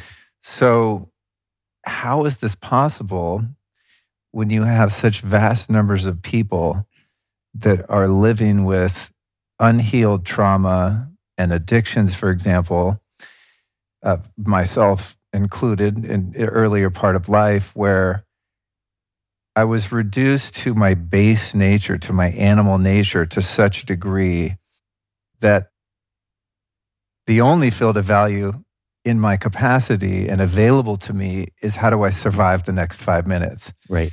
Right? Which is what addiction's about at its yeah, core. Yeah. Right? And and then, you know, having had the grace uh, and good fortune to overcome that, then, you know, the world starts broadening a bit and my perspective starts to open because, wow, I have to find meaning. I have to find value or I'm going to, again, be reduced to my base nature and all of the inherent suffering that comes with that. So as we sit here, we're two men that are, you know, the refrigerator's full. We're, we're not in fight or flight suffering. We've... We've worked on ourselves. We continue to work on ourselves. We're awakening. So you and I could have uh, a conversation like this where we're agreeing in a shared field of value and we can work toward a solution and synergy and cooperation. But how do we invite someone in who's still in that in a lower state of consciousness and caught in that suffering? So, no, that's beautiful. It's such a beautiful inquiry. Thank you, right? In other words, we have to be able to heal the field of culture itself. In other words, what's broken is the field of value in culture. So there's a kind of death of the father, right? And the father is the call of value. We love the mother, and I have written, you know, volumes on the mother, you know, many volumes, you know, you know, a decade of my life writing about she. The field of, of the mother. And so mother's unimaginably important. And that's a, a whole conversation. But there's a mother and a father. And the mother is the intrinsic value of everything at all times. But the mother doesn't always make a demand. When I say the mother, I don't mean the gendered mother. I mean the mother, the archetype, the mother, the quality of mother. And that the father, though, the father says, there's something to do here. There's a demand. Now, the father got hijacked by the great religions. Right? The father, just like the mother did. The mother got hijacked by some of the early traditions, the, the great mother traditions, which were very beautiful and also bloodthirsty and horrific. You know, they were very complex religions. The father religions also had great beauty and were also bloodthirsty and horrific in their own ways, right? The Western traditions. To, you got to liberate the spark of the mother traditions and liberate the spark of the father traditions. Each one has a spark of the sacred. Each one is a broken vessel. But in that broken vessel, there's a spark of the sacred. And we need to actually create a new world religion as a context for our diversity, right? A new possibility. And in that new space, we need to actually reinvoke the blessing of the father, right? And the blessing of the mother that come together and actually invoke this field of value that calls us to something. And so... let me give you an example. A thousand years ago, ask a seven-year-old about democracy or an eighty-five-year-old wise one, and they'll look at you like, democracy what? human beings are going to choose their own government. It's just an utterly insane idea. Now, ask any seven-year-old, at least in the Western world, about democracy, and they'll say, oh, of course. So that idea is now stepped into consciousness. So there's a field of value in which democracy is an expression of that field of value, and it's accessible to seven-year-olds. Interesting, right? So what we did is we deconstructed the field of value. So when we deconstruct the field of value, and I'm only a separate self, that's all I am, means I come into this world at birth, ages, you know, zero days till two years, right? I get traumatized. I'm wounded. I'm hurt. And my entire existence is I'm a prisoner of childhood. You know, Melanie Klein, I'm traumatized and devastated, right? Because of the early lack of attunements in my life and whatever they happen to be. And that's a very, attachment theory is very real. And attachment theory is an enormous evolution of consciousness, an enormous contribution, but it's also fundamentally flawed because it assumes reductive materialist assumptions, right? And it, what does it assume? It assumes that, oh, everything happens between the moment you're born or prenatal, nine months before, and you know your first several years. Means, means you come into this world and there's no prior existence. There's no larger field of value. There's no continuity of consciousness. So therefore, if there's nothing else but this, well, then everything must have been formed then. If you were in some sense deformed in the time you're supposed to be formed, you're traumatized. How can you ever move beyond it? That's our assumption. That's a tragic assumption. What's actually more true is I'm born out of a field of value into a field of value. I'm a unique configuration of value. I'm born into a particular life that forms me in a particular way, which is part of the invitation and destiny of my life, but I'm called by something larger. I'm not just formed by the traumas of yesterday within my lifetime. I'm actually intended by cosmos. I was born in a particular time that I didn't choose, in a particular place that I didn't choose, with a particular set of proclivities that I didn't choose, at a particular time in history I didn't choose. Why do I think I'm so in charge of this, right? In other words, and I'm needed by cosmos, and my particular set of circumstances are the fate that I need to turn into destiny. That's much more interesting. So it's not just I'm controlled by yesterday's past. I'm actually called by value itself. I live in a field of value. I live in the eternity of value in the present, and I'm called by value into the future. So what we have to do is we have to realign the field. We can't do it through individual trauma work, although that needs to be done. Trauma work is enormously important. We all need to do that is, work. Is, is, pardon the interruption, though. Is not one way in which the field is influenced, though, by my healing of my trauma and then producing offspring and being a loving, kind, attentive father? The healing of my trauma. Like the generational aspect? The healing of, of my generational trauma, if I intend it as such, if I do it only in my own local world, then it has some effect. But if I intend my healing of trauma for the evolution of consciousness, then I'm being an evolutionary by that act. And as I transform transform trauma from separate self-psychological work into evolutionary work, I'm an erotic mystic reweaving the field of Eros. Well, then my trauma work is completely different. And then my trauma work has much more capacity to be successful, because trauma work today is about organizing the memory of the past. But there's not just the memory of the past. There's the depth of the present, and there's the memory of the future. So trauma work has basically dissociated from the, the eternal depth of enlightenment in the present and from the call of the memory of the future. So if I could kind of frame it for a second, we live in a psychological self. And the psychological self says that one quality of time dominates, the past. Now, that's not wrong. Breuer's sitting there with Freud in Vienna, and you've got all these hysterical women, right, that are being labeled as hysterical, you know, somehow almost evil women. And Breuer says, fuck you, culture. Actually, these women were abused, right? And we actually need to hold them with compassion, and they're actually victims. And we actually need to go into their past, find the key to unlock the gate to their beauty and their depth. That's gorgeous, right? So psychology locates this, oh, there's this great wisdom in the past. We need to go back, and, and and we weren't aware of that before. That was one of the greatest evolutions of consciousness in Western civilization, is that realization of psychology that, that we can actually reconfigure past patterns by re-entering the past and reliving the past. It's stunning. Wow. That's stunning. Yeah. So that's the psychological self. But then you have a second self, which is equally important, which I call the mystical self. And the mystical self is the self of the great lineages that didn't understand the past, but they did get the depth of the present, the eternity that resides in the moment. So notice this, the psychological self ignores the mystical self. Psychology generally ignores the depth of the transpersonal. The mystical self ignores the psychological self. So the mystical self says, go into the infinite depth of the present, and there you'll find wholeness. That's exactly half true, just like the psychological self is exactly half true. They both ignore and cancel each other. But you can't just get whole. You know, many, I know a number of people, very, very, very good people who are very close to Muktananda. It was a very you know, oh, wow. important... Muktananda, that's so interesting. You mentioned yeah, that an particular important, guy. And a very important American teacher. But the tragedy of the world around Muktananda, not just him, but the entire world of, you know, Eastern spiritual teaching that came to the United States, is it didn't get the importance of the psychological. And it thought that the, the mystical self would heal everything, just like the psychological self ignored the depth of enlightenment. So there's a psychological self, which says the primary experience of reality is the past. The key to liberation is reliving the past. Mystical self ignores the psychological self. No, no, the eternity of the now. Those are both important, true but partial. We need to integrate them both, but we need to bring a third self online. And I call the third self the evolutionary self. The evolutionary self is called by the memory of the future.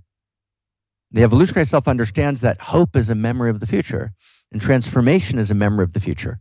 That's what transformation is. Transformation is, it's twenty-five, twenty years ago. I moved from twenty-five to twenty, just twenty years ago. Let's say twenty-five, right? Luke is in a hard moment, but he has a memory of the future. He sees this other Luke, right? He's called. Like a vision of potentiality. He, right. It's a vision of possibility, but it's not just a psychological vision. You're called. You actually feel the call. That future Luke is calling me. There's a future self that's calling me.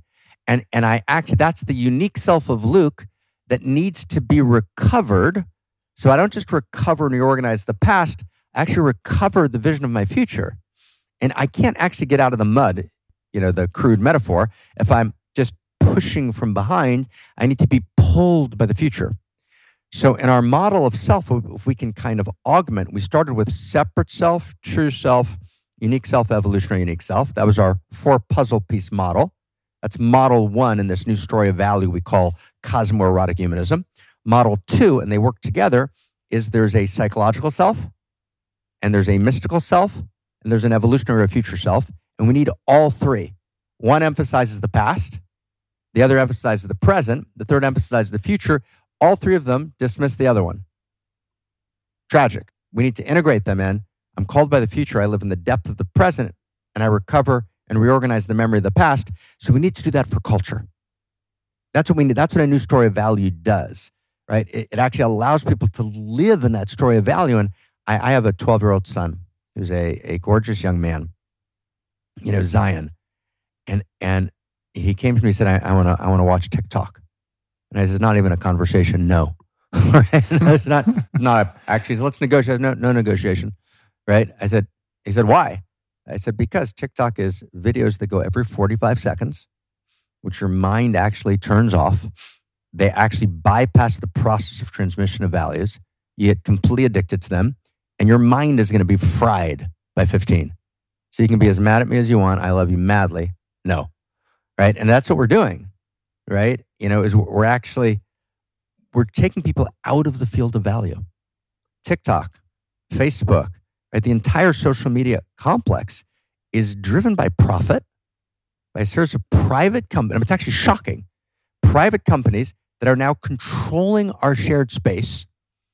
And Metcalfe's law, right? We have no choice but to be in that shared space, because if we're not in that shared space, we're cut off from social discourse. Right? So I've got to be somehow connected. And in that shared space, they're actually optimizing for engagement, which means addiction, meaning most time on an app, which directly generates more what's called digital exhaust, right? More breadcrumbs, which are then fed into algorithmic structures, which then create predictive analysis about what my future behavior will be. And then that predictive analysis is sold in Chinese auctions happening billions of times a day to misaligned third parties who are misaligned with my highest value. That's a shocking reality, and no one's ever agreed to it. And the reason it started was because, you know, in two thousand one, Google was having a hard time, and Sergey and Larry were living in, you know, Silicon Valley. And as Sergey said, he said, I don't want to be a schmuck and just have a forty million dollars company. And so they then reconfigured their business model against their own internal sense of values, right? Which was that a search engine couldn't do advertisement. And they figured out how to actually do advertisement much more effectively through this reality mining, turn, turning digital exhaustion to predictive analysis. two thousand two, two thousand three, Eric Schmidt, you know, kind of works on that very intensely. And the reason they get away with it is because in their own internal senses, it wasn't against the law. It wasn't against the law because the law had become dissociated from value. And law didn't even know how to address it because it was an emergent reality that law couldn't address. So, so basically, Sergey and Larry are basically postmodernists, dissociated from the field of value at their very core. So is Mark. Mark went to Exeter, Zuckerberg, right? You know, Exeter is a place I've taught, given public assemblies, met with hundreds of students. Exeter is utterly dissociated from the field of value. I spoke to one teacher at Exeter who said to me, when I came to Exeter, right, the good, the true, and the beautiful were a given for everybody. forty years later, I, I leave Exeter. Neither the students nor the faculty, right, actually subscribes to any field of value, to any good, true, and beautiful. That's what educated Mark Zuckerberg. So he goes to Facebook and he basically says, he's trying to figure out, you know, okay, how do we actually organize and control reality and actually organize love based on algorithmic structures that are measurable, because for him, there's no field of value. And these companies, right, and of course, Beidou, right, in China, it's all over the world, they've taken over the social space. They've actually created our social space that are unregulated by government, because government actually doesn't have any data engineers, data scientists, who know how to regulate it, to understand the algorithms. So, so there's no binding force, right? It's a shocking reality. So we get upgraded algorithms, very narrow vectors of profit for, you know, fifteen or twenty people. It's actually, it's actually shocking, right? That are, are actually controlling, right, the space of consciousness world over based on appealing to the lowest common denominator, which can affect control. And they're actually rooted in Skinner. And Skinner writes a novel in nineteen forty-eight called Walden two, which is far more frightening than the novel the year before by Orwell, nineteen eighty-four. Right? But right? Not meant to be. But not meant to be. And Walden two is a description of a city driven and organized by what are called controllers, right? Who organize the space and operate the levers of control without anyone in the city knowing it's possible. And then Skinner writes afterwards, he says, Walden two is the only way to respond to existential risk. He doesn't use those words, but it's what he implies. He says, the problem is I don't have the instruments and the methods to accomplish it. Along comes data science and provides the Skinnerian reductive materialist worldview with instruments and methods. M I T Media Lab steps in front and center doing data science.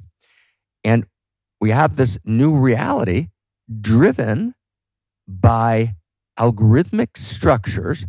Listen to this. That no one voted on. So you think you live in a democracy. Well, do we? No one voted on any of these things. Who, who voted? These are the most important issues at stake. Not only did people not vote for no them, one's even aware they were happening. They don't know they exist. They don't even know they exist, yeah, right? Right? Yeah. No vote.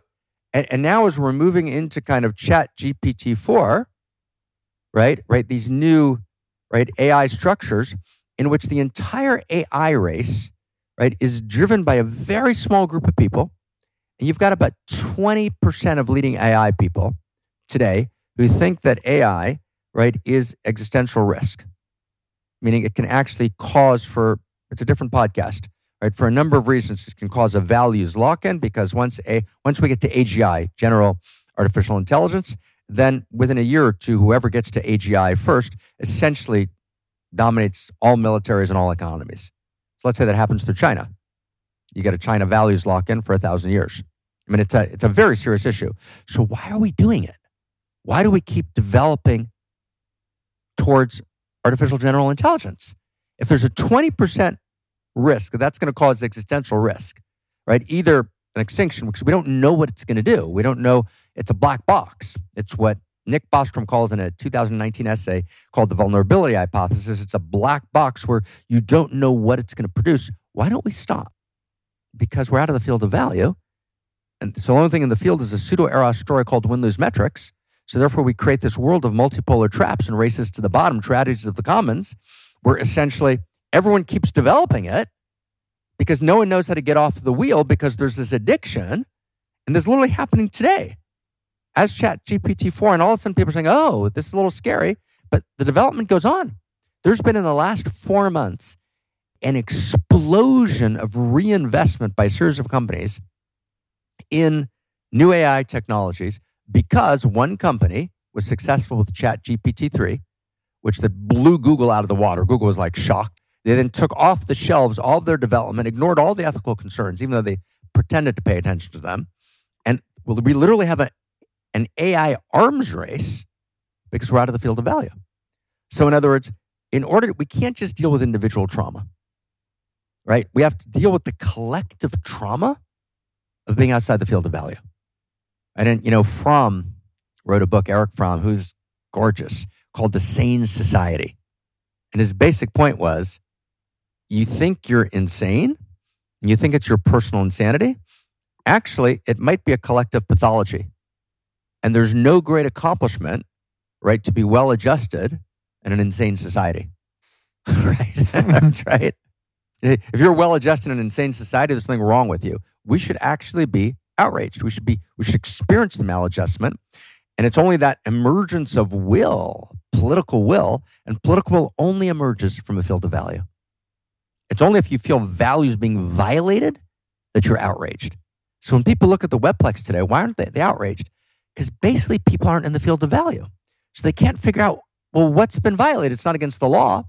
What's been violated is human personhood. Right? I mean, Skinner Skinner, and Pentland at the M I T Media Lab take it as a given there's no human choice. Choice is an illusion. That's shocking. Atlantic Magazine, two thousand sixteen, cover article, choice is an illusion. Personhood's an illusion.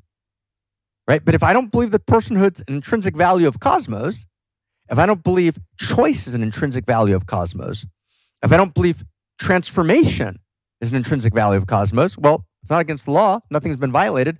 There's no outrage. That's why outrage is so important, right? Because we don't even know what's been violated. And that's what that movie network was, he was saying is like, this is wrong, right? Like, I'm get mad. I'm not going to take this anymore. So we need to invoke outrage. We can only invoke outrage when we're in the field of value. Otherwise, we get lost in the rabbit hole of our personal traumas. And it's why I responded to your question in this particular way, right? Personal trauma is critical, but can also become a form of pseudo-eros. It can also become the rabbit hole I go down to actually ignore, right, the larger collapse of the field of value, to ignore existential risk, to ignore the larger vectors of the story because I'm not even sure what to do with it, so I just kind of look away. Robert K. Lifton wrote a book called Facing Apocalypse, where he talks about the deep desire to look away. We've got to look towards. And so that's a whole, that's a big conversation. There's there's something like that. really uh, interesting that came to mind when you're describing the uh, capacity we have to work on the past and to focus on the past, and that that's what shaped us, our traumas, right? And and digging in the past and the whole Freudian piece, right? And then you have the Muktananda presence, right? The eternal now, and then right. you have the mystical self. You have the vi- mystical self. Then you have the vision of the future self. And it was interesting as you described Beautiful. that, because at different times, I think I've touched elements of that right. along my own personal evolution. Right. However, and you know, I always give this disclaimer: I'm not saying this is the way for everyone. But as you're saying that, my awareness is screaming psychedelics, because those experiences are where, for me personally, my story, not for everyone, do your research, do your own thing, people. But that is where all of the pieces of psychology, mysticism, all of all right. of those constructs, all the versions of me, almost like a Russian doll. That's yes, a vision beautiful. that's come to me is like doing inner child work, for example. I can sit with the therapist and I go, oh shit, man, when I was five, this happened. Well, now I see why I'm this way.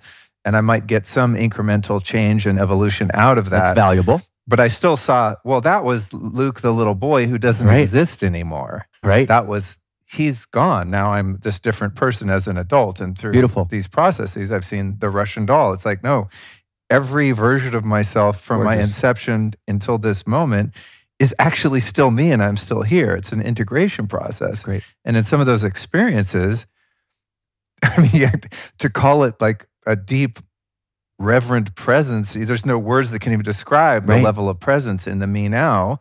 And the integration of the past traumatized me and the psychological sort of model that was necessary to heal those parts of myself within me in the now. But more than anything is like, okay, so I'm that and I'm this. Right. But what if I was that future right. self, right? right? The evolutionary Calling mystical me. self is going like, oh, we're pulling you toward what you could be. Gorgeous. But we have to pull you with what you were and what you are. That's right. Because it's all present in the eternal now. Right. No, that's right? gorgeous, right? And got- I'm sure many people, you know, I think you've said uh, different paths to the same mountain or something. One mountain, many paths. One mountain, right. many paths. I love that. I've never heard it said like that, but this has just been my path. It's like gorgeous. You know, twenty-five years of working in all the realms. Yeah. And then uh, the past few years of of integrating that with the assistance of ceremony and whatnot, right? And in, in those, that's I mean, so, Luke, that's... those have been the exponential movers for me, where it's like, whoa, go spend a weekend somewhere, kind of unpack all this, put it together without the uh, without being encumbered by the mind and the ego and all the things, and being in more of a state of pure consciousness and that's having uh, having the veil of uh, my senses right. sort of out of the way, and everything right. is more um, clear, clear, you know, clarity on putting that all together in a comprehensive way and emerging as a different person. Beautiful. Not just feeling different, but actually, my whole life actually becoming different.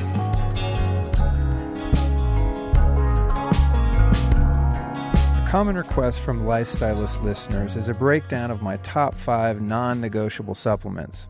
After a couple decades of research, I'd have to say that vitamin K two easily makes that list. Nearly every American adult has insufficient levels of vitamin K two. It's simply not available in the modern Western diet.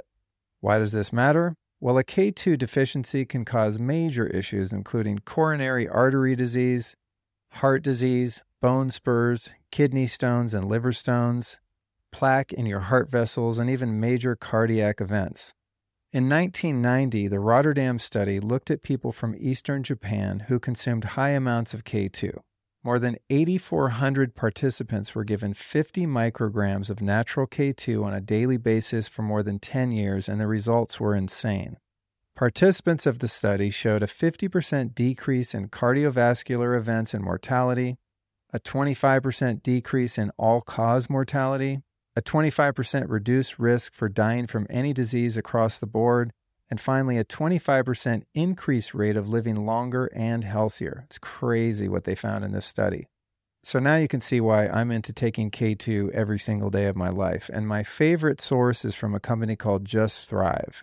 Their vitamin K two is the only product on the market with three hundred twenty micrograms of pharmaceutical-grade K two dash seven, which is the optimal daily amount.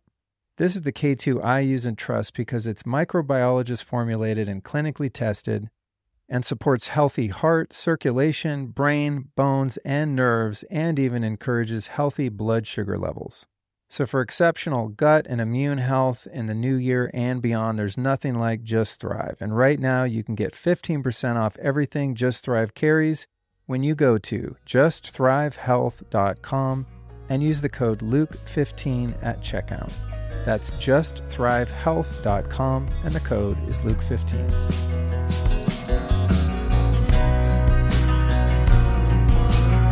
Relationships, work, everything, mission, purpose, my value, my field of value, expanding and growing and becoming more inclusive of totality.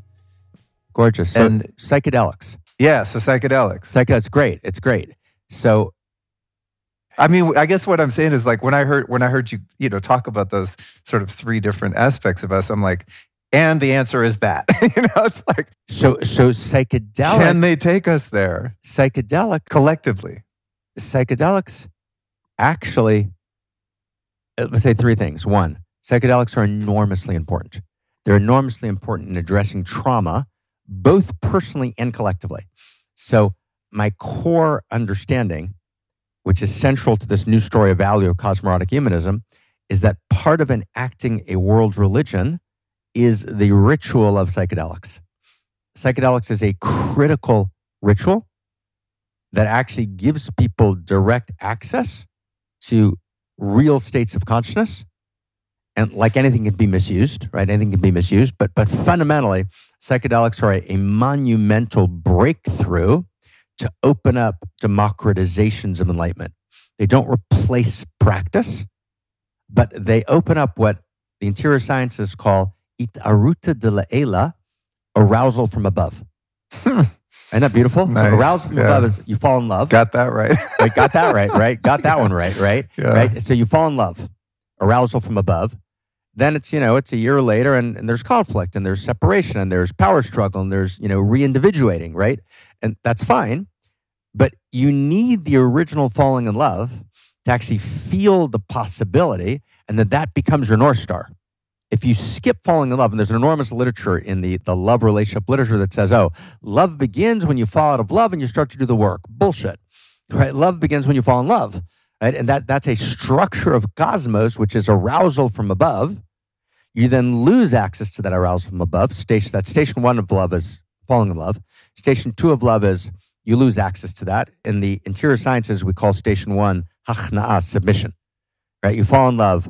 Where do we want to live? Alaska? Sure, let's move to Alaska, right? So it's complete arousal from above. Second stage, separation, individuation, the power struggle. And then third stage, you actually follow the North Star of that original arousal from above, and you fall in love again at a higher level of consciousness. So psychedelics are the experience of falling in love with reality, and reality falling in love with you. It's a gift. It's an arousal from above. Now, you don't then retain it. You don't live in psychedelics, but you now have a vision of what's possible. Now, you need to ground that vision. And here I want to say a, a key sentence. And, you know, I did a um, a journey with uh, a dear friend that's joined me in Holy of Holies, actually a mutual friend of ours, Aubrey. He joined me in what I call Holy of Holies, which is a place of study, a kind of transmission of the Dharma. And so we study a lot these days. And so we're doing what I call the Dharma. Dharma is the new story of value. Right? And then we actually sat and did a journey together, you know, a journey into medicine and ceremony. And as I came out of the journey, I turned to Aubrey and I said, the medicine needs the Dharma and the Dharma needs the medicine, right? In other words, medicine without Dharma is actually problematic. Just like state experiences can be interpreted in all sorts of ways. And it's, Nazis had very intense state experiences and used psychedelics and used occult, right? So, and as occult can be misused all the time, and psychedelics can be misused. And there was a reason why the conventional world was wary of psychedelics. It wasn't just crazy people. There's reason to be wary. So psychedelics or medicine without Dharma, problematic. But Dharma needs ritual, needs practice, needs medicine. And so I think one of the essential structures of a new world religion, again, not a dominating world religion, a world religion as a context for our diversity, as the context for a thousand religions, right? But this kind of, or a better way to say it is world religion or a, a shared field of value, right? A universal grammar of value as a context for our diversity to address the meta crisis has to be informed by medicine and Dharma. And Dharma informs medicine, and medicine informs Dharma. And without having direct access to waking up, and waking up basically means psychedelics, means medicine, means practice. There's different roads. But if I can't actually wake up and have a direct experience that I am the cosmo-erotic universe in person, and it's breathing and living me, and the goodness of reality becomes self-evident, and I know that every place I fall, I fall into the hands of she, and I know that beauty is real, and truth is real, and goodness is real, and it all matters, right? And that it's all living and alive, and it all wants me to transform and wants my success, and that all of reality is actually cheering me on, that I was intended by reality. I'm not an accident. I'm desired by reality. I'm chosen by reality. I'm recognized by reality. I'm, I'm needed by reality. If I can't have that direct first-person experience of that, the whole thing fails. I mean, all of these are just words until we live them in the stories of our lives. So beautiful psychedelics is an absolute necessity.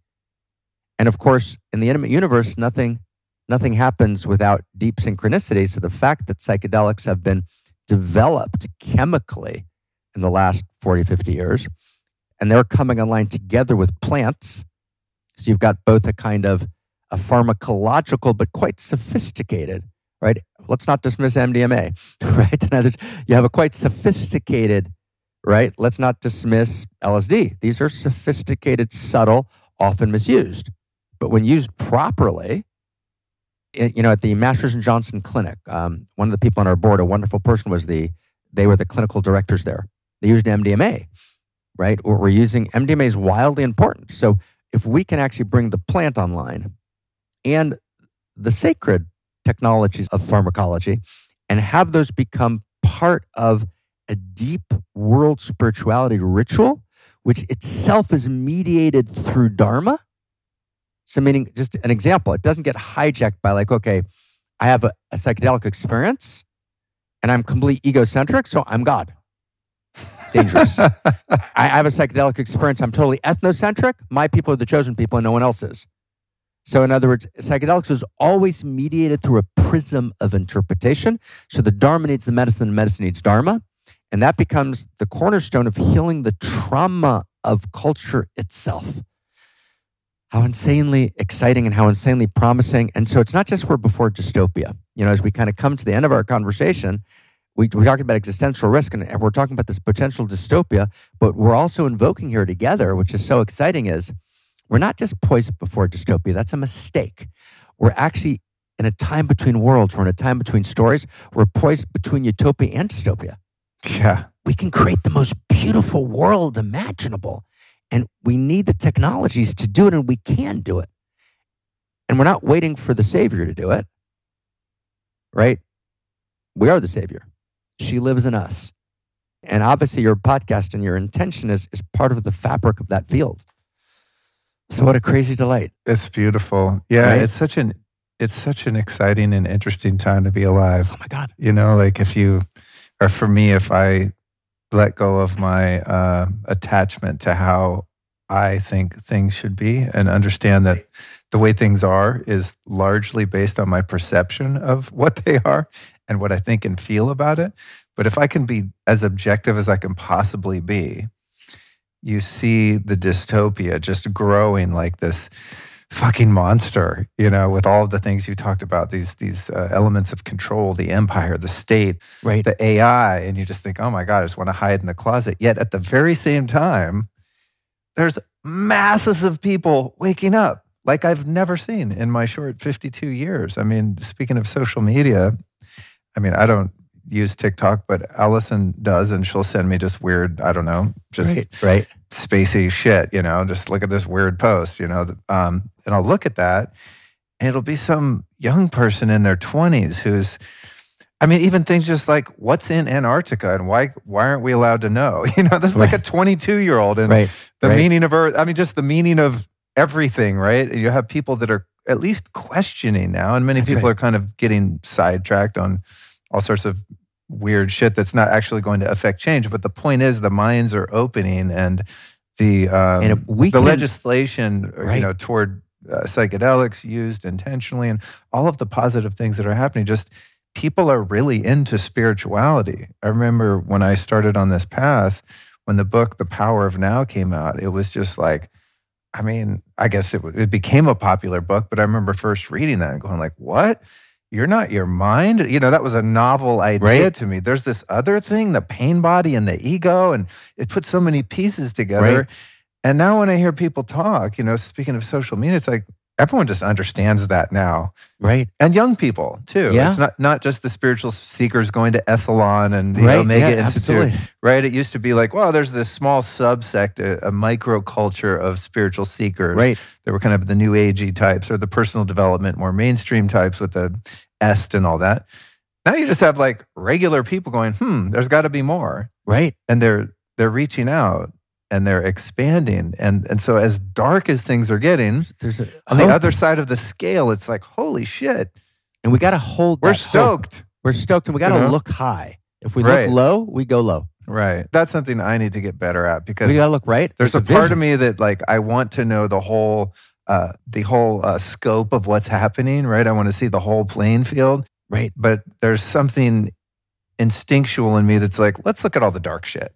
You know and, I mean? and, and we can't look away from that. You're right. In other words, dystopia is real. But there's kind and, of an addictive quality to and it. And there's an addictive quality to it. And so we need to kind of look really clearly and not look away at the genuine existential risks and the genuine, there's sets of bad actors, and those are real. And we won't defeat that. And, and yes, there is there is a battle here. Right? But it's not a battle which is a kind of propaganda battle, right? It's actually a standing for possibility. If we don't actually see the dream, and more than even seeing the dream, we have to live the dream. And in other words, if we wait to live the dream when it's all perfect, so we're we're kind of being activists, and and we become very bitter. We defer the dream. Remember Langston Hughes, the, the black poet, what what happens to a dream deferred? Does it dry up like a raisin in the sun? Hmm. And then at the end of the poem, explode? So you can only change the world if you're willing to already live in the world that's already changed. So I've got to, I've got to be the utopia, but not utopia in the kind of twentieth century, you know, hijacked, you know, Walden two way, but actually a genuine, healthy, whole, gorgeous utopia. I've got to live the dream. I got to be Homo amor. That's our language for it in cosmo-erotic humanism. I've got to be the new human. I've got to, I've got to make love, right? I've got to be an activist. I've got to just be wildly excited about my food. Right, I've got to be wildly excited about feeding the next person. I've got to be just blown away by, by you know, by, by by creating my home and the spaciousness of my. I've got to live the dream, because if I don't live the dream, I don't know what the dream is. And I can't, you know, in in the interior sciences, Sabbath, every seven days, Sabbath is twenty-four hours, was the technology of living the dream. And no matter where you were, what was going on, or what the brutality was, or what the specter of risk was, Sabbath, you step into the dream. You step into the future world. So we have to, there's this kind of doomer mentality that's kind of pervading, you know, so much of the conversation. No, no, no, that's that's a huge mistake, right? We've, we've got to live the dream and and face dystopia at the same time. We can only do that if we step into the field of value. And so all of these hopeful signs you point to are absolutely true, and they will dissipate. They won't coalesce. They won't become imaginal cells that generate a butterfly unless we articulate a new story of value that they can live in and articulate a new field of value. So that seems to be the, that's the overwhelming moral imperative. And and in this podcast, we're, I mean, that's, I'm, we're excited to participate in that together. So very much enormous, so. We get to be excited. Yeah, very much we're so. We're not naive. It's not naive excitement. Right, we get to be excited. We get right. to be evangelical even. It's not the spiritual bypassing love and light. Right, and it's right. also not the doom scrolling. It's not the doom We're scrolling. We're fucked either way. Why bother? And just go into right. apathy and right. selfishness. That's right. But it, it is, I mean, if we can claim that word, it's evangelical. But evangelical, you know, when I was, I took three years off at some point in my life, different conversation, different story, to actually feel like what would life look like, not as a cultural critic, you know, you know, world philosopher dude, you know, get a real job. So I got a, I got a real job for three years. What were you doing? Right, I was so I was actually uh, working in the entrepreneurial world and oh, okay. involved in kind of companies. And so I, for three years, it was like age thirty to thirty-three, I would visit Infinity Loop in Cupertino a lot, you know, which was Apple, and you know, different conversation. Um, but so there were these; they were called Apple evangelists. That was the name in the company. And evangelists, as you and I both know, is it's the good news. They were sharing, and they were just so excited about Apple. And I, of course, didn't quite understand the technology. So whenever all of it, I'd get into a conversation, I would just nod, like excited. So I was the most popular guy because I would listen to all the techies telling their stories. But they were beautiful people, like wildly excited about techno-utopian possibilities. They were wrong about the details, but they were they were evangelical, which was very beautiful. Right? And so we need to be evangelical, meaning we can't be embarrassed by the thought that there's good news. That's what evangel- evangelist is. There's good news. So we're not doomers. We're not Pollyannish. Right? We're not avoiding apocalypse, but we're actually evangelical. You can be a public intellectual and extremely rigorous and a philosopher and be filled with an evangelical fervor, which is the good news that human beings are beautiful. And there's a field of value we live in, and the Tao is real, right? And and there's suffering, but suffering actually tells us that that goodness is real, and, and actually the story is going someplace, and Telos is real, and, and there's a plot line to the story, and we're part of it, and my story's part of it, and, and that's gorgeous. And we need to tell that to our kids like that. Amen, brother. Amen, well, brother. Thank you for telling our podcast listeners today. Yeah, thank you for for having me in oh, your home man. and in your beautiful space. It's been so a delight. So fun. I love this, dude. I could do this forever. Crazy delight. I'm definitely going to have to do it again. Amen. I, I know it's a good one, and I've said this many times on the show. Like, I always have my kind of manuscript. Right. Partly just so when you leave, I'm not like, ah, but I didn't. You know, I don't. I don't like the sense of regret that comes with having a really important question, but... It's really fun when I just forget about that. Then I know we're in some deep water and oh my god, and moving through in a, in, in a different uh, a different realm. So thank you so much. Uh, yeah, before totally. we go, please, you know, I was looking, refreshing myself on your website, and I mean, you have a lot of content, a lot of books, you have courses. Uh, what are you most excited about right now? If people were intrigued Great. by your perspective oh, and, and you. want more of you, I say if I invite people to read one thing or two things, I'd say there's a book called Your Unique Self, which is on Amazon, and a book I wrote with my my beloved partner and deep partner in Muse, right, Christina Kincaid, Doctor Christina Kincaid, called A Return to Eros. So if, if you want a way into... I the, just got that uh, that yay. Audible, because I wanted to talk to you today, by the way, about just sex and love and relationships. Well, uh, well let's but do then, another one on that. Yeah, but then I realized, well, I want to I want to read the book, or at least listen to the book. Right. Um, I'm not that good at reading because of social media frying my brain, but uh, I can listen well. Yeah. But yeah, so... Our, our friend Gabriel Anwar actually is a wonderful person, um, beautiful actress. Actually, did the, she read it? I started listening in to it in this great British accent. Yeah, it's right? it's I know, wonderful. Right? Yeah, I I got a few minutes into it and I realized, oh no, I need to finish this, and then we'll have a conversation about. So, so those that. two books, okay, we run once a year in Europe. Actually, a mystery school, which we've been doing for the last decade, which is a deep dive intensive. So we'll send you a link to that. Oh, cool. And every week we run, you mentioned it, we do this thing called One Mountain, Many Paths, you know, which is a kind of weekly kind of online, it's not really a podcast, you know, it's more of a kind of coming together in community and telling the new story of value. And every week we try and work out another piece of the Dharma as a kind of revolutionary, evolutionary act. Awesome. Is that like a group Zoom kind of thing? It's a group or? Zoom kind oh, of cool. thing, right? You know, my kind of partner in crime in a lot of this is a person that's also studied with me, you know, as a student and became a very close friend and interlocutor, Doctor Zach Stein, who's the co-president of the center, who's a key partner in cosmo-erotic humanism. And of course, Christina Kincaid and and John Mackey's been involved, and my, my friend Ken Wilber and Sally Kempton. And, and so there's a, you know, Daniel Schmachtenberger, there's, there's a field of deep students, friends, partners, interlocutors, you know, because we never move down the field ourselves. And so I just want to honor, you know, Lori Galperin, you know, there's a whole gang, there's a few dozen people at the center of the think tank. You know, and the think tank is maybe the last sentence. The think tank is really a, it's a cover, right? There's a deeper conspiracy. And the conspiracy is really just a band of unimaginably good human beings, you know, you know, who are all outrageous lovers, you know, just depth and grounded. And and so it just, I, I could not be more honored to be surrounded by just such, you know, unimaginably good people. And actually Aubrey, our, our friend, is coming on board as the chair of the think tank. So he's kind of, oh, cool. he's stepping in. And so like, awesome. welcome. Awesome. I, I look forward to, Luke, this was just, if, permit me a compliment. You were just a joy to talk to. Oh, thank you so much. Just a joy to talk to, both the thank questions you. and, and just your, but more just your space. Just being in your spaces was a great joy. Yeah, thank, thank you, you so much. Yeah, I wonder if there's, a, you've probably teased this out, but I wonder if there's a more appropriate term than think tank.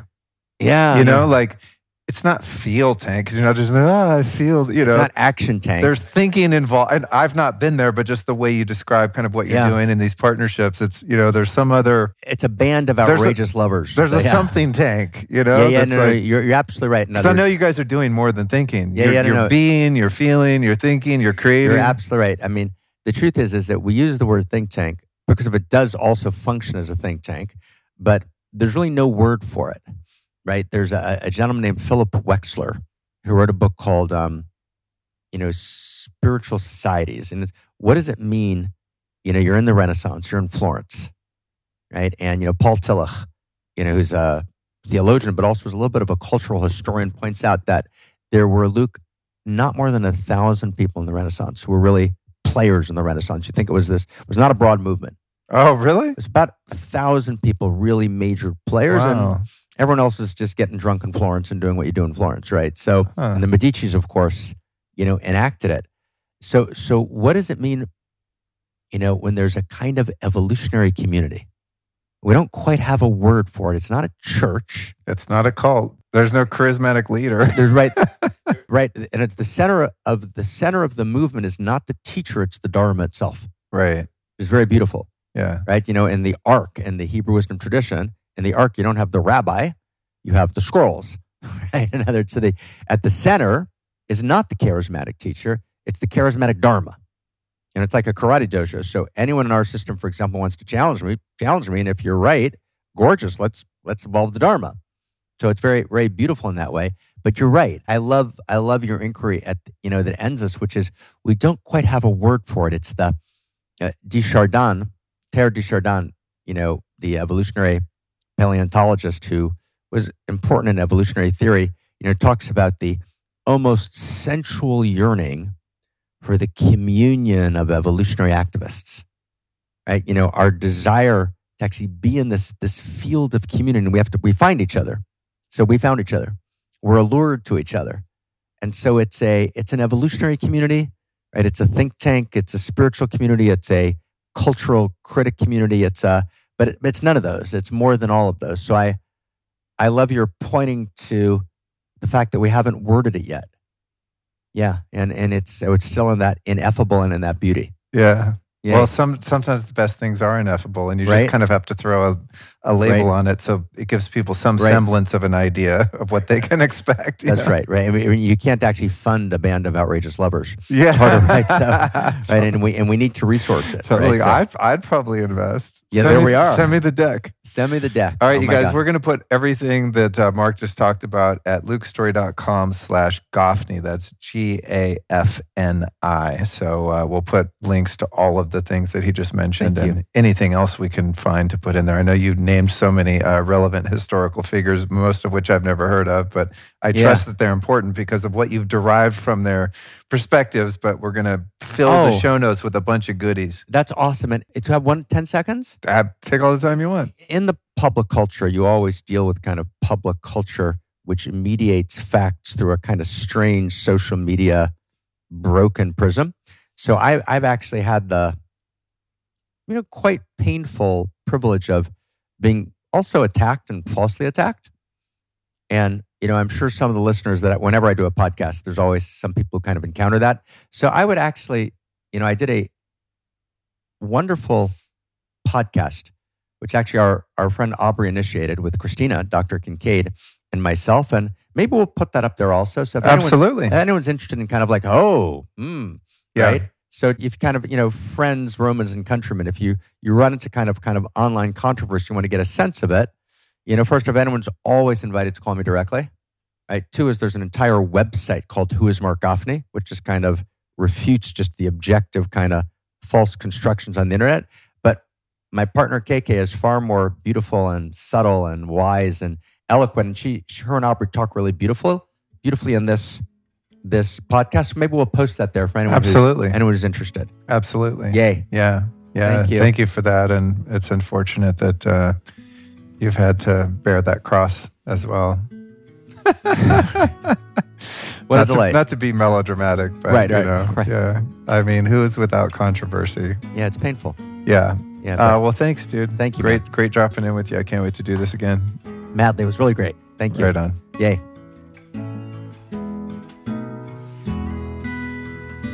Well, my friends, if that one didn't provoke some deep contemplation inside your heart, mind, and soul, I don't know what will.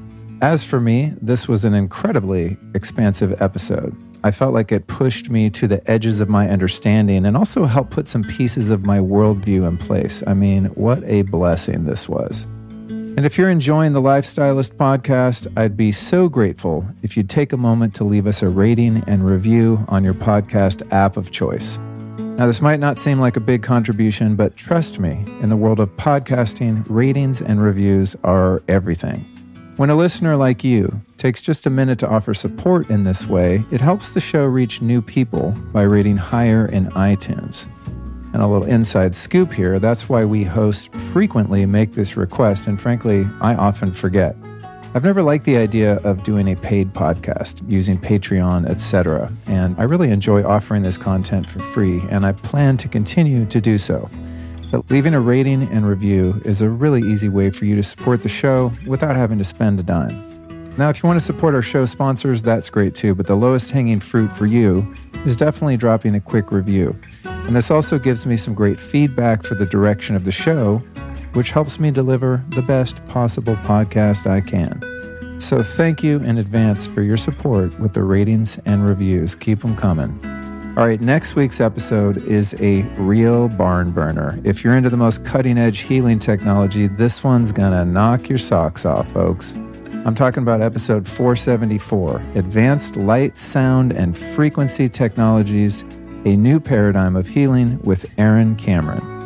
I recorded next week's show on a recent visit to my old hometown of Los Angeles, California, at Aaron's wildly cool Q three sixty Club in Malibu. And man, I gotta say, the stuff we got into out there was freaking wild, so I can't wait to share it with you. I'll be back with number four seventy-four early Tuesday morning, and until then, I wish you and yours the best week ever.